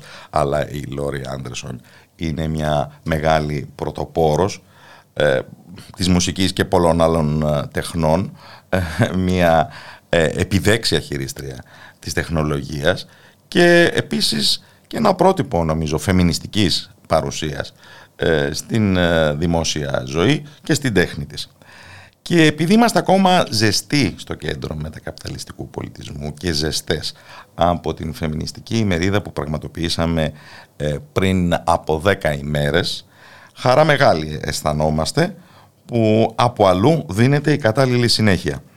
Και ο λόγος είναι για το φεμινιστικό φεστιβάλ που διοργανώνει η συνέλευση 8 Μάρτη στο κήπο του Συλλόγου Ελλήνων Αρχαιολόγων το Σαββατοκύριακο που μας έρχεται 11 και 12 Ιουνίου ε, και θα ήθελα να μιλήσω ακριβώς για αυτό το φεστιβάλ τις ανάγκες που το επέβαλαν και την λογική που διέπει τις ε, επιμέρους συζητήσεις του με την Κατερίνα Γιανούλια της συνέλευσης 8 Μάρτη ε, και από την Γραμματεία Ισότητας της ΑΔΔ την οποία καλωσορίζω στην εκπομπή. Καλό απόγευμα από το Ράδιο Μέρα. Καλό απόγευμα και σε εσάς. Γιατί, ένα, Γιατί ένα φεστι... φεμινιστικό φεστιβάλ, σπέβδω αμέσως να κάνω την ερώτηση. Ναι, αυτή είναι η ερώτηση που έρχεται από παντού ε, για πάρα πολλούς λόγους. Ε, αφενός γιατί χτες μόλις είχαμε την τελευταία γυναικοκτονία. Δεν προλαβαίνουμε να την Πόσες μες στη χρονιά; Μέσα στη χρονιά πρέπει να είμαστε πάνω από 10. 17-18 ήταν στην προηγούμενη. Ε, πολύ άγριες, πολύ προδιαγεγραμμένες αρκετές, γιατί είχαν ζητήσει βοήθεια. Είναι λάθος αυτό που λένε μόνο ε, σπάσε τη σιωπή. Γιατί μπορεί να έχεις σπάσει τη σιωπή, αλλά δεν ανταποκρίνονται οι θεσμοί. Ούτε υπάρχουν οι θεσμοί που βοηθάνε τις γυναίκες όχι μόνο να καταγγείλουν αφού έχει γίνει, αλλά να προλάβουν τα γεγονότα. Μα δεν ε, είναι μόνο θέμα λόγου και σιωπής, έχουν και μια σκληρή υλικότητα τα πράγματα. το που απευθύνεσαι για να ζητήσεις βοήθεια και αν θα εξακουστείς το, αν υπάρχουν δομές να σε υποστηρίξουν, να σε φιλοξενήσουν και ούτω καθεξής. Ναι, και, και δομές που να καλλιεργούν την ε, κουλτούρα ενάντια στην εμφυλιβία ε, και ενάντια στις ε, διακρίσεις με βάση το φύλλο. Πάνω από 10 ε... γυναικοκτονίες λοιπόν πριν συμπληρώσουμε το εξάμεινο. Ναι, Έναντι 17 πέρυσι. Ε, Συν της άλλης, έχουμε το θεσμικό σεξισμό, δηλαδή το ίδιο το κράτος και το σύστημα μας έχει επιτεθεί πολλαπλά. Ε, μπορεί να, να έβαλε αυτό το καμουφλάζ ο νόμος Χατζηδάκη με την ε, σύμβαση 190, την οποία την έβαλε και στα πρώτα πρώτα του άρθρα για να δείξει ότι έχει μια ευαισθησία απέναντι στην έμφυλη βία στον κόσμο της δουλειάς. Από την άλλη, στο υπόλοιπο νομοθέτημα... Αλλά μπορούμε να μιλήσουμε και για μοβ ξέπλυμα. Ε, ε εντελώς όμως, εντελώς ακριβώς, ε, μοβ ξέπλυμα. Με βάση το ότι είναι τα άλλα άρθρα. Με βάση το ότι είναι τα άλλα άρθρα που, που εκθέτουν τις γυναίκες σε, σε πολύ μεγαλύτερους κινδύνους και στην ελαστική εργασία που σημαίνει ότι δεν μπορούν να αποδεσμευτούν, δεν μπορούν να αποδεσμευτούν από, την, ε, από κακοποιητικές και επικίνδυνες σχέσεις. Ε, Εκτός αυτού, έχει κάνει τεράστια προσπάθεια του κράτους σε υψηλό επίπεδο, διαμέσου δηλαδή της Προέδρου της Δημοκρατίας, της Υπουργού Παιδείας, ε, της ε, Υπουργού Πολιτισμού. Ε, έχει κάνει τεράστια προσπάθεια να κάνει τα συνέδρια για τα αγέννητα παιδιά, ε, τα συνέδρια για το δημογραφικό πρόβλημα και τώρα κοντά είναι να γίνει άλλο ένα. Ε, και αυτά ήταν με την αρρωγή και την υποστήριξη δομών, θεσμών όπως του Υπουργείου Παιδείας, των με, κάποιων μέσων μαζικής ενημέρωσης ε, και της ίδιας της Προέδρου της Δημοκρατίας Με Ε, πρωταγωνίστρες τι- λοιπόν συχνά γυναίκες πολιτικούς και μετρά γυναίκες, ονόματα. Μάλιστα, γιατί υπάρχει ταξικότητα στο ζήτημα. Δεν είναι ότι οι γυναίκες όλες είναι υπέρ των γυναικών. Υπάρχουν οι γυναίκες που, είναι, ε, που εκπροσωπούν το σύστημα και άρα ε, μπροστά στα συμφέροντα του κεφαλαίου, τα συμφέροντα των γυναικών δεν μετράνε το ίδιο. Ε, υπήρχαν, υπήρχε προσπάθεια να μπει το μάθημα της γονεϊκότητας στα σχολεία. Τα παιδιά δηλαδή, αντί να μάθουμε την ισότητα, εμείς προσπαθούμε να τα μάθουμε πώς να είναι όσο πιο γρήγορα γονείς για να παράξουν την επόμενη γενιά εργατών και εργατριών που θα την εκμεταλλευτούν, ε, θα την εκμεταλλευτούν το σύστημα. Ε, υπάρχουν δηλαδή πολλές επιθέσεις. Ε, προσπάθειες ε, για, την, ε, για να μας μάθουν γιατροί της εξωσωματικής ε, πότε είμαστε γόνιμες και πότε πρέπει να κάνουμε παιδιά. Ε, να επιδοτηθούν αυτά το Υπουργείο Εργασίας άμα κάναμε παιδιά κάτω από τα 30. Ε, προσπάθειες, Και επειδή ο καλός ε, ομίλος της αγοράς όλα τα αλέθη, να μάθει και η γυναίκα ε, πότε να καταψύχει ο Άρια για να τα... να μάθει πότε να καταψύχει ο Άρη, αρκεί να είναι οι γυναίκες σε, σε θέση να επιτελούν τα καθήκοντα που τους έχει φορτώσει ο καπιταλισμός της κοινωνικής αναπαραγωγής ε, και άρα αυτό πρέπει να το κάνει και όσο νωρίτερα γίνεται. Και φαίνεται αυτό και από τη μετονομασία δύο φορές της Γενικής Γραμματέας Ισότητας των Φίλων, που έγινε Γενική Γραμματέα ε, ε, Οικογενειακής Πολιτικής αρχικά, με το που βγήκε αυτή η κυβέρνηση, και το 19 δηλαδή, τον Ιούλιο. Και αμέσως με ένα εξάμεινο μετά περίπου την έκαναν Γενική Γραμματεία Οικογενειακής Πολιτικής, Δημογραφικής Πολιτικής και ισότητα των φύλων. Τελευταίο και καταϊδρωμένο. Δηλαδή, η ισότητα των φύλων περνάει μέσα από το δημογραφικό και το οικογενειακό ζήτημα. Άρα, έχουμε αντιστροφή του ρόλου και του λόγου ύπαρξης της γραμματείας ισότητας. Γιατί δείχνει ότι οι γυναίκες γι' αυτό προορίζονται τελικά. Ε, ή με την ελαστική εργασία που έτσι διαφημίζανε και τον νόμο Χατζηδάκη, ότι θα είναι πιο ελαστική ακόμη η εργασία και άρα θα εξυπηρετεί τις γυναίκες εργαζόμενες γιατί θα μπορούν να ανταποκρίνονται στου πολλαπλούς ρόλους της φροντίδας των ανθρώπων, ε, ταυτόχρονα με το ρόλο της εργαζόμενης και άρα η γυναίκα λάστιχο που μπορεί να τα κάνει όλα. Και μας φορτώνουν μετά να, πω- να, να κιόλας ότι η ανατροφή, το πόσο μεγαλώνουμε τα αγοράκια και τα κοριτσάκια, γιατί πάλι εμείς φταίμε για το αν βγει βιαστή το παιδί ε, ή αν το κοριτσάκι καταγγέλει ε, ψευδός, όπως λένε πολλοί. Ε, και τελικά το κράτος και το σύστημα απαλλάσσεται από οποιαδήποτε ευθύνη.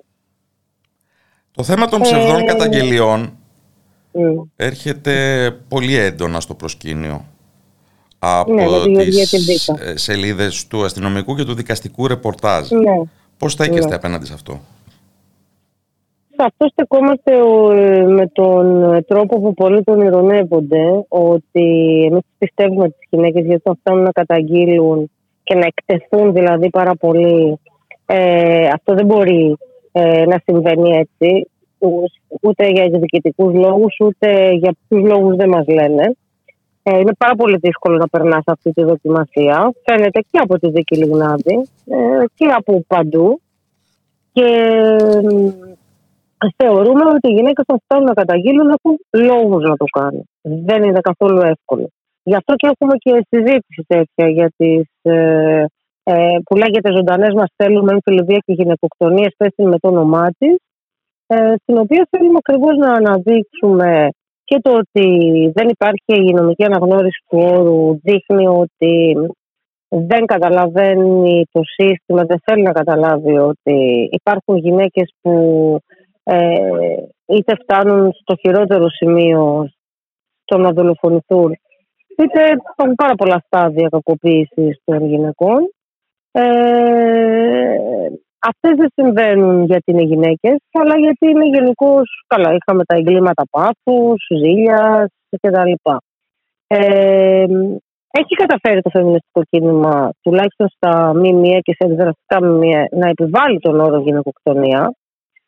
Δηλαδή, μόνο η χτεσινή δείχνει ότι μόλις ο άντρας αντιλήφθηκε ότι μπορεί να ζήσει η γυναίκα του διαζύγιο, δεν μπόρεσε αυτό να το, να το χωνέψει. Πώς μπορεί Προσωπικά δηλαδή, θα ήμουν μια πολύ, γυναίκα να μην είναι πολύ πιο θύμα. επιφυλακτικός ως προς τα μέσα ενημέρωσης. Επιμένει Ναι. χαρακτηριστικά ακόμη ο λόγος του τύπου ε, τον ανάγκασε να, τον έφερε έξω Ναι. από τα όρια Ναι, του, ναι, τον ναι. οδήγησε στο φόνο ζητώντας διαζύγιο. Ναι, ναι, εντάξει, υπάρχει. είναι, λέω ότι υπάρχει είναι ένας μια δημοσιογραφικός περίοδος- λόγος που προκύπτει αυθόρμητα και χωρίς πολλές πολλές αντιρρήσεις και ο οποίος προκαταβολικά κατάλαβα. ξεπλένει το θήτη. Βεβαίως, βεβαίως που καταβολικά σε πλέον το θήτη. Ε, αλλά πρέπει και να αναγνωρίσουμε λίγο τη συνεισφορά ας πούμε, του γυναικείου και φεμινιστικού κινήματος το ότι κατάφερε να μπει η λέξη γυναικοκτονία πολύ περισσότερο στα σπίτια μας. πια. Υπάρχει αυτό. Και αυτό έχει γίνει και επειδή τα τελευταία χρόνια είναι σε άνοδο και στην Ελλάδα το φεμινιστικό κίνημα. Δηλαδή, έχουμε δει ότι 8 Μάρτη ε, είναι πια και για την Ελλάδα ε, φεμινιστική απεργία και στο σπίτι και στη δουλειά. Και αυτή θα θέλαμε να το πιστοθούμε αυτό σαν συνέλευση 8 Μάρτη ότι την, ε, ότι την, ε, το φέραμε εμείς. Ε, στη- στην Ελλάδα κυρίως που προσπαθήσαμε πάρα πολύ. Αλλά μ, η νομική αναγνώριση πάντως είναι πολύ πιο δύσκολη. Ε, Ακόμη και αν πούμε ότι μέχρι ένα σημείο κατακτήθηκε κάπως και γι' αυτό στη συζήτησή μας θα έχουμε και δικηγορίνες ε, δηλαδή στη συζήτηση για την έμφυλη βία και τις γυναικοκτονίες ε, θα έχουμε και την Αγγελική Σεραφείμ για να το υποστηρίξει αυτό πώς το έχουμε και τη Δήμητρα Τζανάκη για την ιστορικότητα ε, των γυναικοκτονιών ε, την Μαρία Τιλούκα, την Ατάσα την Κεφαλινού την Αναστασία τη Χαλκιά να πιάσουμε το ζήτημα από όλες τις πλευρές. Εκτός Ε, όμως από αυτή δηλαδή- τη συζήτηση διοργανώνται και κάποιες άλλες που με Βέβαια. χαρακτηριστικό τρόπο δείχνουν πως το διεθνές περιβάλλον εισβάλλει σε αυτά, στον κύκλο των θεμάτων που μας απασχολούν. Το θέλουμε το διεθνές περιβάλλον. Γιατί, για, για, Το διεθνές. εκτός από τη συζήτηση λοιπόν για τις γυναικοκτονίες με τις οποίες ξεκινάει το φεστιβάλ 3,5 το μεσημέρι του Σαββάτου, αμέσως Ναι. μετά υπάρχει συζήτηση ούτε πόλεμο που μας καταστρέφει ούτε ειρήνη που μας Μπράβο. καταπιέζει και την Ναι. επομένη ένα εργαστήρι για τις εξελίξεις Για στις τις Ηνωμένες αμπλώσεις. Πολιτείες σχετικά με τις Ναι. αμπλώσεις. Πείτε μας. Μάλιστα θα έχουμε και μια συντρόφισσα από την Αμερική, τη Σαρών, ε, η οποία της Σάρον Σμιθ, η οποία είναι και συγγραφέα βιβλίων και έχει μιλήσει πάρα πολύ και για τη διαθεματικότητα. Έχει γράψει πάρα πολύ για τη διαθεματικότητα. Ε, γιατί θεωρούμε ότι το σύστημα με τις κρίσεις του και με την ανάγκη να εκμεταλλευτεί ακόμη περισσότερο τις γυναίκες για την κοινωνική αναπαραγωγή αρχίζει και παίρνει πίσω κατακτήσεις που θεωρούσαμε δεδομένες για το δυτικό κόσμο και για το σε εισαγωγικά πολιτισμένο κόσμο. Και όμως βλέπουμε ότι δεν ισχύει τίποτα. Στην Αμερική δηλαδή πάνε να πάρουν πίσω σε πάρα πολλές πολιτείες τη- το δικαίωμα των γυναικών στην άμπλωση. Ε, και αυτό καταλαβαίνουμε ότι και αυτό είναι ταξικό ζήτημα γιατί οι γυναίκες που μπορούν να ταξιδέψουν ή που δεν έχουν πρόβλημα να πάρουν άδεια από τη δουλειά τους μπορούν να πάνε για άμπλωση αλλού και να το πληρώσουν αυτό και να, και να το κάνουν με ασφάλεια για την υγεία τους. Οι γυναίκες οι πιο φτωχές θα αναγκάζονται να κάνουν παιδιά ε, τα οποία μ, δεν θέλουν ούτε οι ίδιοι άντρες με τους οποίους ε, έχει γίνει σύλληψη. Ε, άρα θα έχουμε ναι, ένα τέτοιο εργαστήριο και είμαστε πολύ ευχαριστημένοι γι' αυτό γιατί θα συνδεθούμε ε, με τις συντρόφους από την Αμερική. Αυτό είναι την Κυριακή στις ε, μ, 5.30 η ώρα, Κυριακή 12 του μήνα. Έχουμε όμως και την αντιπολεμική πράγματι. Ε, υπάρχει το ε, αντιπολεμικό φεμινιστικό μανιφέστο που έχει υπογραφεί από φεμινίστριες ε, σε όλο τον κόσμο. Ε, δεν είναι γιατί οι γυναίκες είμαστε πιο ειρηνικές από τη φύση μας και δεν μας αρέσουν οι εντάσεις. Είναι γιατί οι γυναίκες και στην ιστορία, όλη την ιστορία του κινήματος ε, έχουν, βιο, έχουν συνδεθεί πολύ περισσότερο με τη ζωή. Ε, Επίσης καταλαβαίνουν πολύ περισσότερο τι θα πει βία. Και οι πόλεμοι ε, μπορεί υποτίθεται να είναι οι άντρες που πολεμάνε, αλλά οι γυναίκες δέχονται πολύ ε, βία. Ε, υπάρχει μια, είναι σε έξαρση πατριαρχική ε, α, α, αντίληψη και εφαρμογή των πατριαρχικών αντιλήψεων. ε, πάνω στα σώματα των γυναικών ε, αλλά και γενικά να αναγκάζονται να υποστηρίξουν ακόμη περισσότερο τη ζωή γιατί δεν γίνεται. Σε αυτές έχει φορτωθεί αλλά ανταποκρίνονται κιόλας γιατί είναι ζήτημα επιβίωσης. Ε, από αυτή την άποψη οι γυναίκες μπορούν να κατανοήσουν τη βία παραπάνω και άρα είναι ενάντια στη βία και σε περίοδο ειρήνης γιατί τη δέχονται περισσότερο και πολύ περισσότερο σε περίοδο πολέμου. Ε, θα είναι εξαιρετική συζήτηση αυτή. Θα έχουμε την Άντζελα τη Δημητρακάκη που είναι συγγραφέας και ιστορικός τέχνης, ε, η οποία θα μας κάνει και ιστορική αναδρομή γιατί οι γυναίκες, ακόμη και από την εποχή της Ρόζα Λούξεμπουργκ ή του αντιπυρηνικού φεμινιστικού κινήματος ε, του Greenham Common, ε, έχουν, έχουν παρελθόν στην αντιπολεμική δράση. Θα συνδεθούμε με την Ισπανία και την Τζούντις Καρέρα, η οποία πρωταγωνίστησε στην ε, δημιουργία του Φεμινιστικού Αντιπολεμικού Μανιφέστου, ε, η οποία είναι και από το περιοδικό Βιεντοσούρ. Θα έχουμε τη Σύση Βοβού μαζί μας, που είναι μέλος του Σωματείου για τα γυναικεία δικαιώματα του ΜΟΒ και η οποία ήταν ε, στο αντιπυρηνικό κίνημα του Greenham Common ε, και θα έχουμε και τη Ματίνα την Παπαχρηστούδη που είναι στο αδελφό σας δημοσιογραφο Ε, θα προβάλλουμε στο τέλος την ταινία Mothers of Revolution για το αντιπυρηνικό φεμινιστικό κίνημα του Green Farm Common και ελπίζουμε ότι εσείς θα μας πει και άλλα πράγματα επειδή ήταν ε, παρούσα. Η τελευταία μου ερώτηση αφορά την άλλη συζήτηση με τίτλο Σωματεία ενάντια στο σεξισμό. Η έμφυλη βία στη ναι. δουλειά μας και οι φεμινιστικές αντιστάσεις. Αυτή είναι μια δουλειά μας που θέλουμε, την έχουμε ξεκινήσει καιρό ε, και,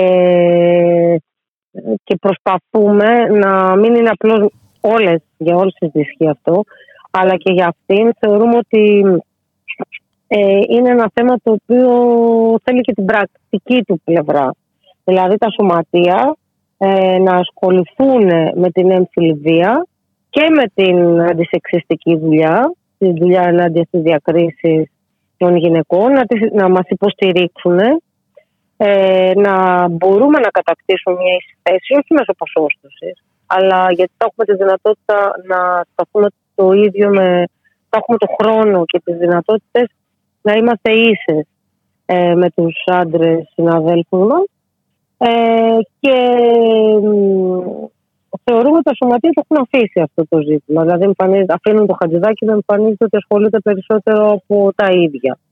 Ε, έρχεται το θέμα της βίας από της βίας στο χώρο δουλειάς, στον κόσμο mm-hmm. της δουλειας από το Μητού στην Ελλάδα, το οποίο ήταν ένα τσουνάμι και ευτυχώς που υπήρξε. Και βλέπουμε ότι σε χώρο δουλειάς όπως το υψηλό επίπεδο του αθλητισμού ή των ηθοποιών ε, υπάρχει ζήτημα. Και εδώ που τα λέμε, το Σωματείο Ελλήνων Ηθοποιών έκανε ένα βήμα στους ψηλούς ορόφους του, του, της τέχνης και του αθλητισμού. Δεν ξέρω τι γίνεται στο ναι, ισόγειο. Φα, φα, φανταστείτε τι γίνεται στον επιστημισμό τουρισμού, στους δήμους, σε δουλειές που είναι πιο αόρατες και πολύ πιο εκβιαστικό το ότι αν μιλήσεις δεν θα ξαναβρει δουλειά. Ε, Όμως, ε, όταν αυτά τα φέρνεις στη δημοσιότητα και κάνεις κάτι, δημιουργείς ένα περιβάλλον το οποίο δεν επιτρέπει και να συνεχίζεται εύκολα. Δηλαδή, δεν φαντάζομαι ότι εύκολα θα γίνει κάποιος Φιλιππίδης στι μέρες μας όταν έχει υπάρξει όλη αυτή η κατακραυγή. Αυτό δεν σημαίνει ότι μόλις τελειώσει όλο αυτό θα συνεχιστεί με αυτόν τον τρόπο. Επομένω, μας νοιάζει τα σωματεία να αποκτήσουν δομές που να είναι κοντά στις εργαζόμενες, να τις εμπιστεύονται και να μπορούν να καταγγέλουν τα πρώιμα στάδια για να μην φτάνουμε στα χειρότερα. Ε, να μπορούν να καταγγέλνουν και να κινητοποιούνται τα σωματεία να, για να τα αντιμετωπίζουν. Και από πριν οι συλλογικές συμβάσεις, ας πούμε, είναι ένας τρόπος που κανείς δεν το λέει. Είναι ένας τρόπος που θα μπορούσαν να εξασφαλίζονται ασφαλείς συνθήκε για τις γυναίκες. Ή για οποιοδήποτε το άτομο. Για τις γυναίκες, για τα ΛΟΑΤΚΙ άτομα τα οποία επίσης δέχονται σεισμό. Ε, Στα οποία είναι αφιερωμένη η συζήτηση της Κυριακής, τρεις το μεσημέρι. Ναι. Δεν είναι ισότητα, δεν είναι για όλες και όλα. Είσαι δικαιώματα στο γάμο, τη γονεϊκότητα και την εργασία για τα ΛΟΑΤΚΙ άτομα. Να Ξεκινάει την Κυριακή και η εβδομάδα ε, υπερηφάνεια. Ναι. Και έτσι θεωρούμε και εμείς ότι βάζουμε το λιθαράκι μας στην αρχή. Θα είμαστε και στη διαδήλωση έτσι κι αλλιώς. Πράι το επόμενο Σαββατοκύριακο. Και και εκεί θα έχουμε, είναι μια συζήτηση η οποία ε, πρέπει να γίνει γιατί έχουμε δει και από τις πιο προοδευτικές ας πούμε κυβερνήσεις όπως την προηγούμενη ότι τελικά δεν έδωσε το δικαίωμα στην γονεϊκότητα ε, στα ΛΟΑΤΚΙ άτομα. Κλείνω λέγοντας ότι θα υπάρχουν και εργαστήρια για παιδιά καθώς και Ναι. μια βραδιά stand-up comedy από γυναίκες την Κυριακή και μια μεγάλη συναυλία το Σάββατο με την Αγγελική του Με έναν Πανάκη. άλλο τρόπο διασκέδασης. Πιο ασφαλή, ενάντια στο σεξισμό, γιατί και η διασκέδαση πάρα πολλές φορές δεν είναι καθόλου διασκέδαση για τις γυναίκες, είναι κακοποιητική και άρα θέλουμε και σε αυτό το επίπεδο να δώσουμε ένα άλλο παράδειγμα πολιτισμού. Μμμ. Και πάντως θα έχει κάνει στην ευκαιρία το Σάββατο να ακούσει Αγγελική του Μπανάκη, Σαβίνα Γιαννάτου, Δάφνη Κρυθαρά, Τζαζ Ματάς, Μυρτό Βασιλείου, Μάρθα Φριτζίλα, Γιάννη Παπαγεωργίου. Η Ε, Φριτζίλα δεν θα είναι, δυστυχώς. ανακοινώθηκε το όνομα της, ναι. Ανακοινώθηκε, το έχουμε πει και σήμερα στη συνέντευξη τύπου ότι δεν θα μπορέσει να είναι. Ε, ισχύουν οι Ίντρα και, οι- και οι υπόλοιποι και οι υπόλοιπες που είπαμε. Και την Κυριακή stand-up comedy από πολλές που θέλουν να αποδομήσουν το Εφτά σεξιστικό ονόματα τρόπο. μετράνε. Στα stand-up comedy. Ναι, ναι. Ε, 2, 4, 6, 7, σωστά. Και μετά γλέντι, τραγούδι μήνυμα αντίστασης, ζυγιά, αλάι και μπαμπουκόρ. Το Σαββατοκύριακο λοιπόν στον κήπο των αρχαιολόγων. Μπορούν να μας βρουν στο facebook τη συνέλευση 8 Μάρτη με ελληνικά, να δουν όλο το πρόγραμμα, να δουν τα βιντεάκια μας, ε, να δουν τις συμμετοχές που θα έχουμε από πολύ σημαντικές ομιλήτρες που έχει κάθε μία να συνεισφέρει ε, ολόκληρα παιδεία ας πούμε στο, στο φεμινισμό και ενάντια στις διακρίσεις. Να πω ποιος, όποια θέλει να τα δει καλύτερα και ο το πώς θα λειτουργεί όλες τις ώρες του φεστιβάλ με δημιουργική απασχόληση και με δυνατότητα στα παιδιά να τα βάλουμε να σκεφτούν από τώρα, από μικρά, το πώς θέλουν να προσδιορίζονται και να μην αφήνονται στον καθένα που θέλει να τα καναλιζάρει και να τα νουθετήσει, ας πούμε, πώς θα έπρεπε να είναι σε ένα στερεότυπο πολύ δεδομένο. Ευχαριστώ θερμά την Κατερίνα Γιαννούλια τη συνέλευση 8 Μάρτη. Καλό απόγευμα από το Ραδιομέρα. Επίσης, θα σας δούμε, ελπίζω το Σαββατοκύριακο. Και να μην φοβηθεί ο κόσμος τον καιρό. Υπάρχουν και εσωτερικές αίθουσε, αν χρειαστεί. Μάλιστα. Εντάξει. Να είστε καλά.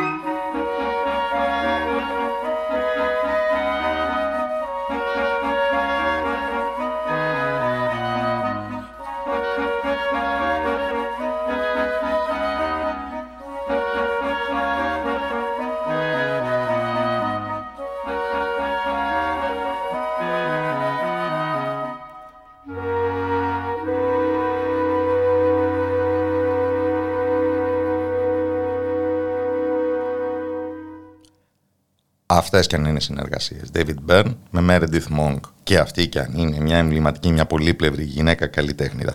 Αλλά κρατώντας με έναν τρόπο το νήμα με την προηγούμενη συζήτησή μας θα θέλαμε να μιλήσουμε για όλες αυτές τις ανυπότακτες γυναίκες που συχνά βρήκαν καταφύγιο στο χώρο της τέχνης. Τις γυναίκες που σε άλλους αιώνες τις λέγαν μάγισσες, αργότερα ελαφρονηθών, οι αντρογυναίκες, οι διαταραγμένες ή δεν ξέρω και εγώ τι. Και είναι μια τέτοια γυναίκα, ανυπότακτη, το αντικείμενο, και πολύ πλήρη, το αντικείμενο ενός βιβλίου που εκδόθηκε σε περιορισμένο αριθμό αντιτύπων από τις εκδόσεις Εστίνα, αυτούργος, η συγγραφέας, μεταφράστρια και εκδότρια Ευαγγελία Κουλιζάκη, την οποία έχω τη χαρά να φιλοξενώ στην εκπομπή. Καλό απόγευμα από το Ράδιο Μέρα. Καλό απόγευμα. Πώς είστε, τι κάνετε; Ε, προσπαθώ να αποκρυπτογραφήσω τα αίτια μιας προσωπικής σας αιμονής με αυτές τις γυναίκες και να πάρω αφορμή όμως από την τελευταία που έγινε και βιβλιαράκι, την Τίνα Μοντότη. Α, πάρα πολύ ωραία. Νομίζω ότι είναι μια καλή έναρξη. Είναι ένα πολύ μικρό βιβλιαράκι για ένα πολύ μεγάλο θέμα, Κώστα, που το προλόγησες εξαιρετικά μια και έχουμε κατά καιρού συζητήσει για αυτό το θέμα και εγώ συγκρατώ ε, τη λέξη ανυπότακτες. Mm-hmm. ανυπότακτες φιλικότητες μου είχες πει κάποια στιγμή, το επανέφερες σήμερα. Ε, για την Τίνα Μοντότη νομίζω ότι δεν χρειάζεται να, να πούμε έτσι πολλά πράγματα. Χρειάζεται για τις ανάγκες του ακροτηρίου, χρειάζεται. Ας την τοποθετήσουμε στον χώρο και στον χρόνο. Λοιπόν, ε, θα ξεκινήσω λίγο από την ε, εξωτερική ε, μορφή, μια και δεν πρόκειται για ένα κανονικό εντός ή εκτός εισαγωγικών βιβλίο, να μην εξαπατήσουμε τον υποψήφιο αναγνώστη. πρόκειται για ένα βιβλίδιο. Είναι ένα από αυτά τα μικρά, ας πούμε, συλλεκτικά βιβλιαράκια που ως εκδόσεις να βγάζουμε κατά καιρούς ε, το οποίο εντάσσεται σε αυτή τη σειρά των εκδόσεων που λέγεται Σκοτεινή Κυρία. Και έχει αυτήν ακριβώς τη θεματική που περιέγραψες, του να φέρει λίγο προς τα έξω, λίγο στο φως, πιο σκιώδεις γυναικείες μορφές, είτε πρόκειται για ιστορικές φιγούρες, για καλλιτέχνηδες, ε, συγγραφείς, ε, ποιήτριες, φωτογράφους όπως στη συγκεκριμένη περίπτωση είτε πρόκειται για μυθιστορηματικές, λογοτεχνικές, θεατρικές ηρωίδες έχουμε διάφορες ιδέες ως προς αυτά Πόσες είναι οι μέχρι τώρα εκδεδομένες σκοτεινές κυρίες; Ε, είναι μόλις ε, δύο όσον αφορά στη σειρά. Η Μοντότη είναι η δεύτερη. Η πρώτη έχει να κάνει με τις εταίρες ε, στο Παρίσι του 19ου αιώνα. Το σύνδρομο Νανά, το βιβλίο που είχε βγει. Ε, και αυτό είναι βιβλίο, δεν είναι βιβλίδιο, είναι ένα κανονικό βιβλίο. Ε, ο δεύτερος τίτλος λοιπόν που είναι η Μοντότη θα έλεγα ότι ξεκίνησε για να ενταχθεί σε μια υποενότητα. Η σκοτεινή κυρία στο σκοτεινό θάλαμο όπου ε, θραυσματοποιώ περαιτέρω την αιμονή μου με αυτές τις φιγούρες για να κάνω μια μικρή σειρά έτσι με γυναίκες ε, φωτογράφους και να αντιτάξουμε απέναντι στο περίφημο ή διαβόητο male gaze, the female gaze. Το ανδρικό βλέμμα, ναι. Ακριβώς. Ισχύει και για να τις φωτογράφους ότι εμπειρικά έχω διαπιστώσει για τις γυναίκες της λογοτεχνίας ότι πολύ δύσκολα αφότου φύγουν από τη ζωή και πάψουν να υποστηρίζουν το έργο τους με την προσωπική τους ε, παρουσία ακούγονται πολλά πράγματα για αυτές. Ε, είναι πολύ σωστό νομίζω αυτό που λες. Είναι κάτι που το είχα, το είχα σκεφτεί ε, κι εγώ. Ε, και εξαφορμής και όλα εδώ με τη Μοντότη, επειδή η ίδια ήταν μια πολύ πληθωρική παρουσία, μια πολύ...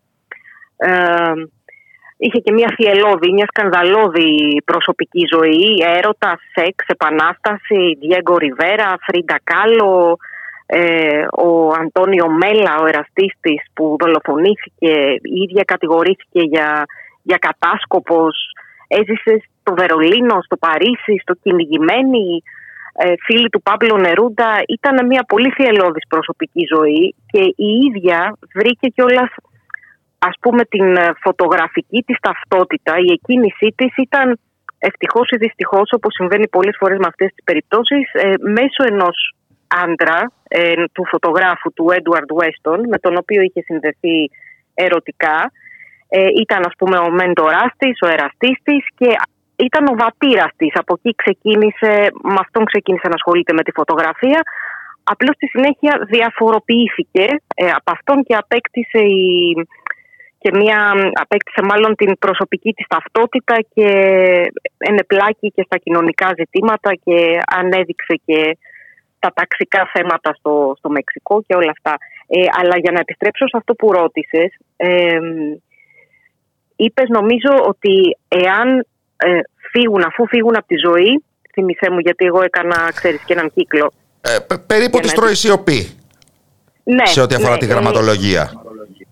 Ισχύει, ισχύει αυτό, ναι. Ε, αν δεν υποστηρίξουν με την παρουσία τους τη γυναικεία τους παρουσία ε, και αν δεν έχουν και μια προσωπικότητα και ίσως και μια θελκτικότητα ενδεχομένως ή έναν δυναμισμό, ε, αρσενικό δυναμισμό για να υποστηρίξουν το έργο. Ή και απλώς το ε, γεγονός μετά- να είναι παρούσες και να συνεχίζουν να παράγουν, ο- ο- ώστε να μην μπορείς να τις Ναι. αγνοείς. Ε, ναι, αυτό που λες νομίζω ότι είναι, είναι πολύ σωστό. Εγώ το προσεγγίζω από άποψη, δεν, δεν έχω σχέση με τη φωτογραφική τέχνη παρά μόνος ως ε, θεατής ε, και το προσεγγίζω και λογοτεχνικά και αναδεικνύοντας, προσπαθώντας να αναδείξω αυτό ακριβώς τα στοιχεία ε, της ζωής και του έργου το οποίο, ναι, μετά ε, επαφίεται στην, στην καλή θέληση του, του κοινού, των κριτικών, των ε, curators, δεν ξέρω ποιου. Αν η ίδια δεν, δεν μπορεί να το των υποστηρίξει. επόμενων γενεών κτλ. Το μοτίβο Ακριβώς. πάντως της ε, ερωτικής ε, πυγμαλιονικής ε, σχέσης μοιάζει να καταδιώκει ε, πολλές ε, γυναίκες δημιουργούς. Σκέφτομαι τώρα τυχαία την Καμίλ Κροντέλ με τον ε, Ροντέν. Και άλλες όμως Ναι, μπορούμε να πούμε. Αυτό είναι ένα, είναι ένα άλλο Μοιραίες ζήτημα. συγκρουσιακές ε, σχέσεις όπου διαπλέκεται το κοινό δημιουργικό όραμα με την ερωτική σχέση ε, και συνήθως δεν πάει καλά το πράγμα. Για κάποιο λόγο ναι. Συνήθως δεν έχει καλή, καλή κατάληξη. Δεν ξέρω κατά πόσο ισχύει αυτό μέχρι, μέχρι σήμερα. Ενδέχεται σήμερα τα πράγματα να είναι λίγο καλύτερα από την άποψη του ότι ε, ως γυναίκες έχουμε πολύ περισσότερη πληροφορία και θεωρητικά τουλάχιστον έχουμε εξελιχθεί αρκετά ώστε να μπορούμε να σπάσουμε τα δέσμα πάλι εντός ή εκτός εισαγωγικών και να αμφισβητήσουμε ε, την ε, ανδρική κυριαρχία και στο, στο πεδίο της τέχνης. Όμως η ερωτική και η σεξουαλική σχέση είναι, ε, παραμένει πληγή και, και αγκάθι για πάρα πολλές γυναίκες δημιουργούς. Ε, κυρίως όταν αισθάνονται την ανάγκη να πεμπλακούν από αυτήν και ε, επειδή πάρα πολλοί άνδρες δημιουργοί εξακολουθούν να αισθάνονται ότι απειλούνται από τη γυναικεία δημιουργία, ειδικά όταν η γυναίκα δημιουργός είναι η σύντροφός τους ή είναι μια γυναίκα που επιθυμούν με τον έναν ή τον άλλο τρόπο. Δεν ξέρω πώς θα εξελιχθεί αυτό. Το, Και τι κατάληξη το θα έχει. εκδοτικό σχέδιο της σκοτεινής κυρίας, αν επιτρέπετε να προειδεάσουμε το κοινό, τι περιλαμβάνει; Λοιπόν, η σκοτεινή κυρία, όπως είπα, στην υποενότητα Σκοτεινός Θάλαμος θα βγάλει μερικά ακόμη τέτοια βιβλίδια ε, συλλεκτικά. Είναι 28 σελίδες με καρφίτσα που έχουν ένα μικρό κείμενο για την εκάστοτε φωτογράφο ε, και κάποια χαρακτηριστικά δείγματα της δουλειάς της, της φωτογραφικής δουλειάς της. Το κείμενο είναι γραμμένο από μένα ε, με τις δικές μου ας πούμε παρεμβάσεις και πώς βλέπω εγώ αυτή την γυναικεία φιγούρα και τη δουλειά της. Αυτή η υποενότητα είναι σε εξέλιξη και το Σεπτέμβριο θα έχουμε και άλλους τίτλους εκεί.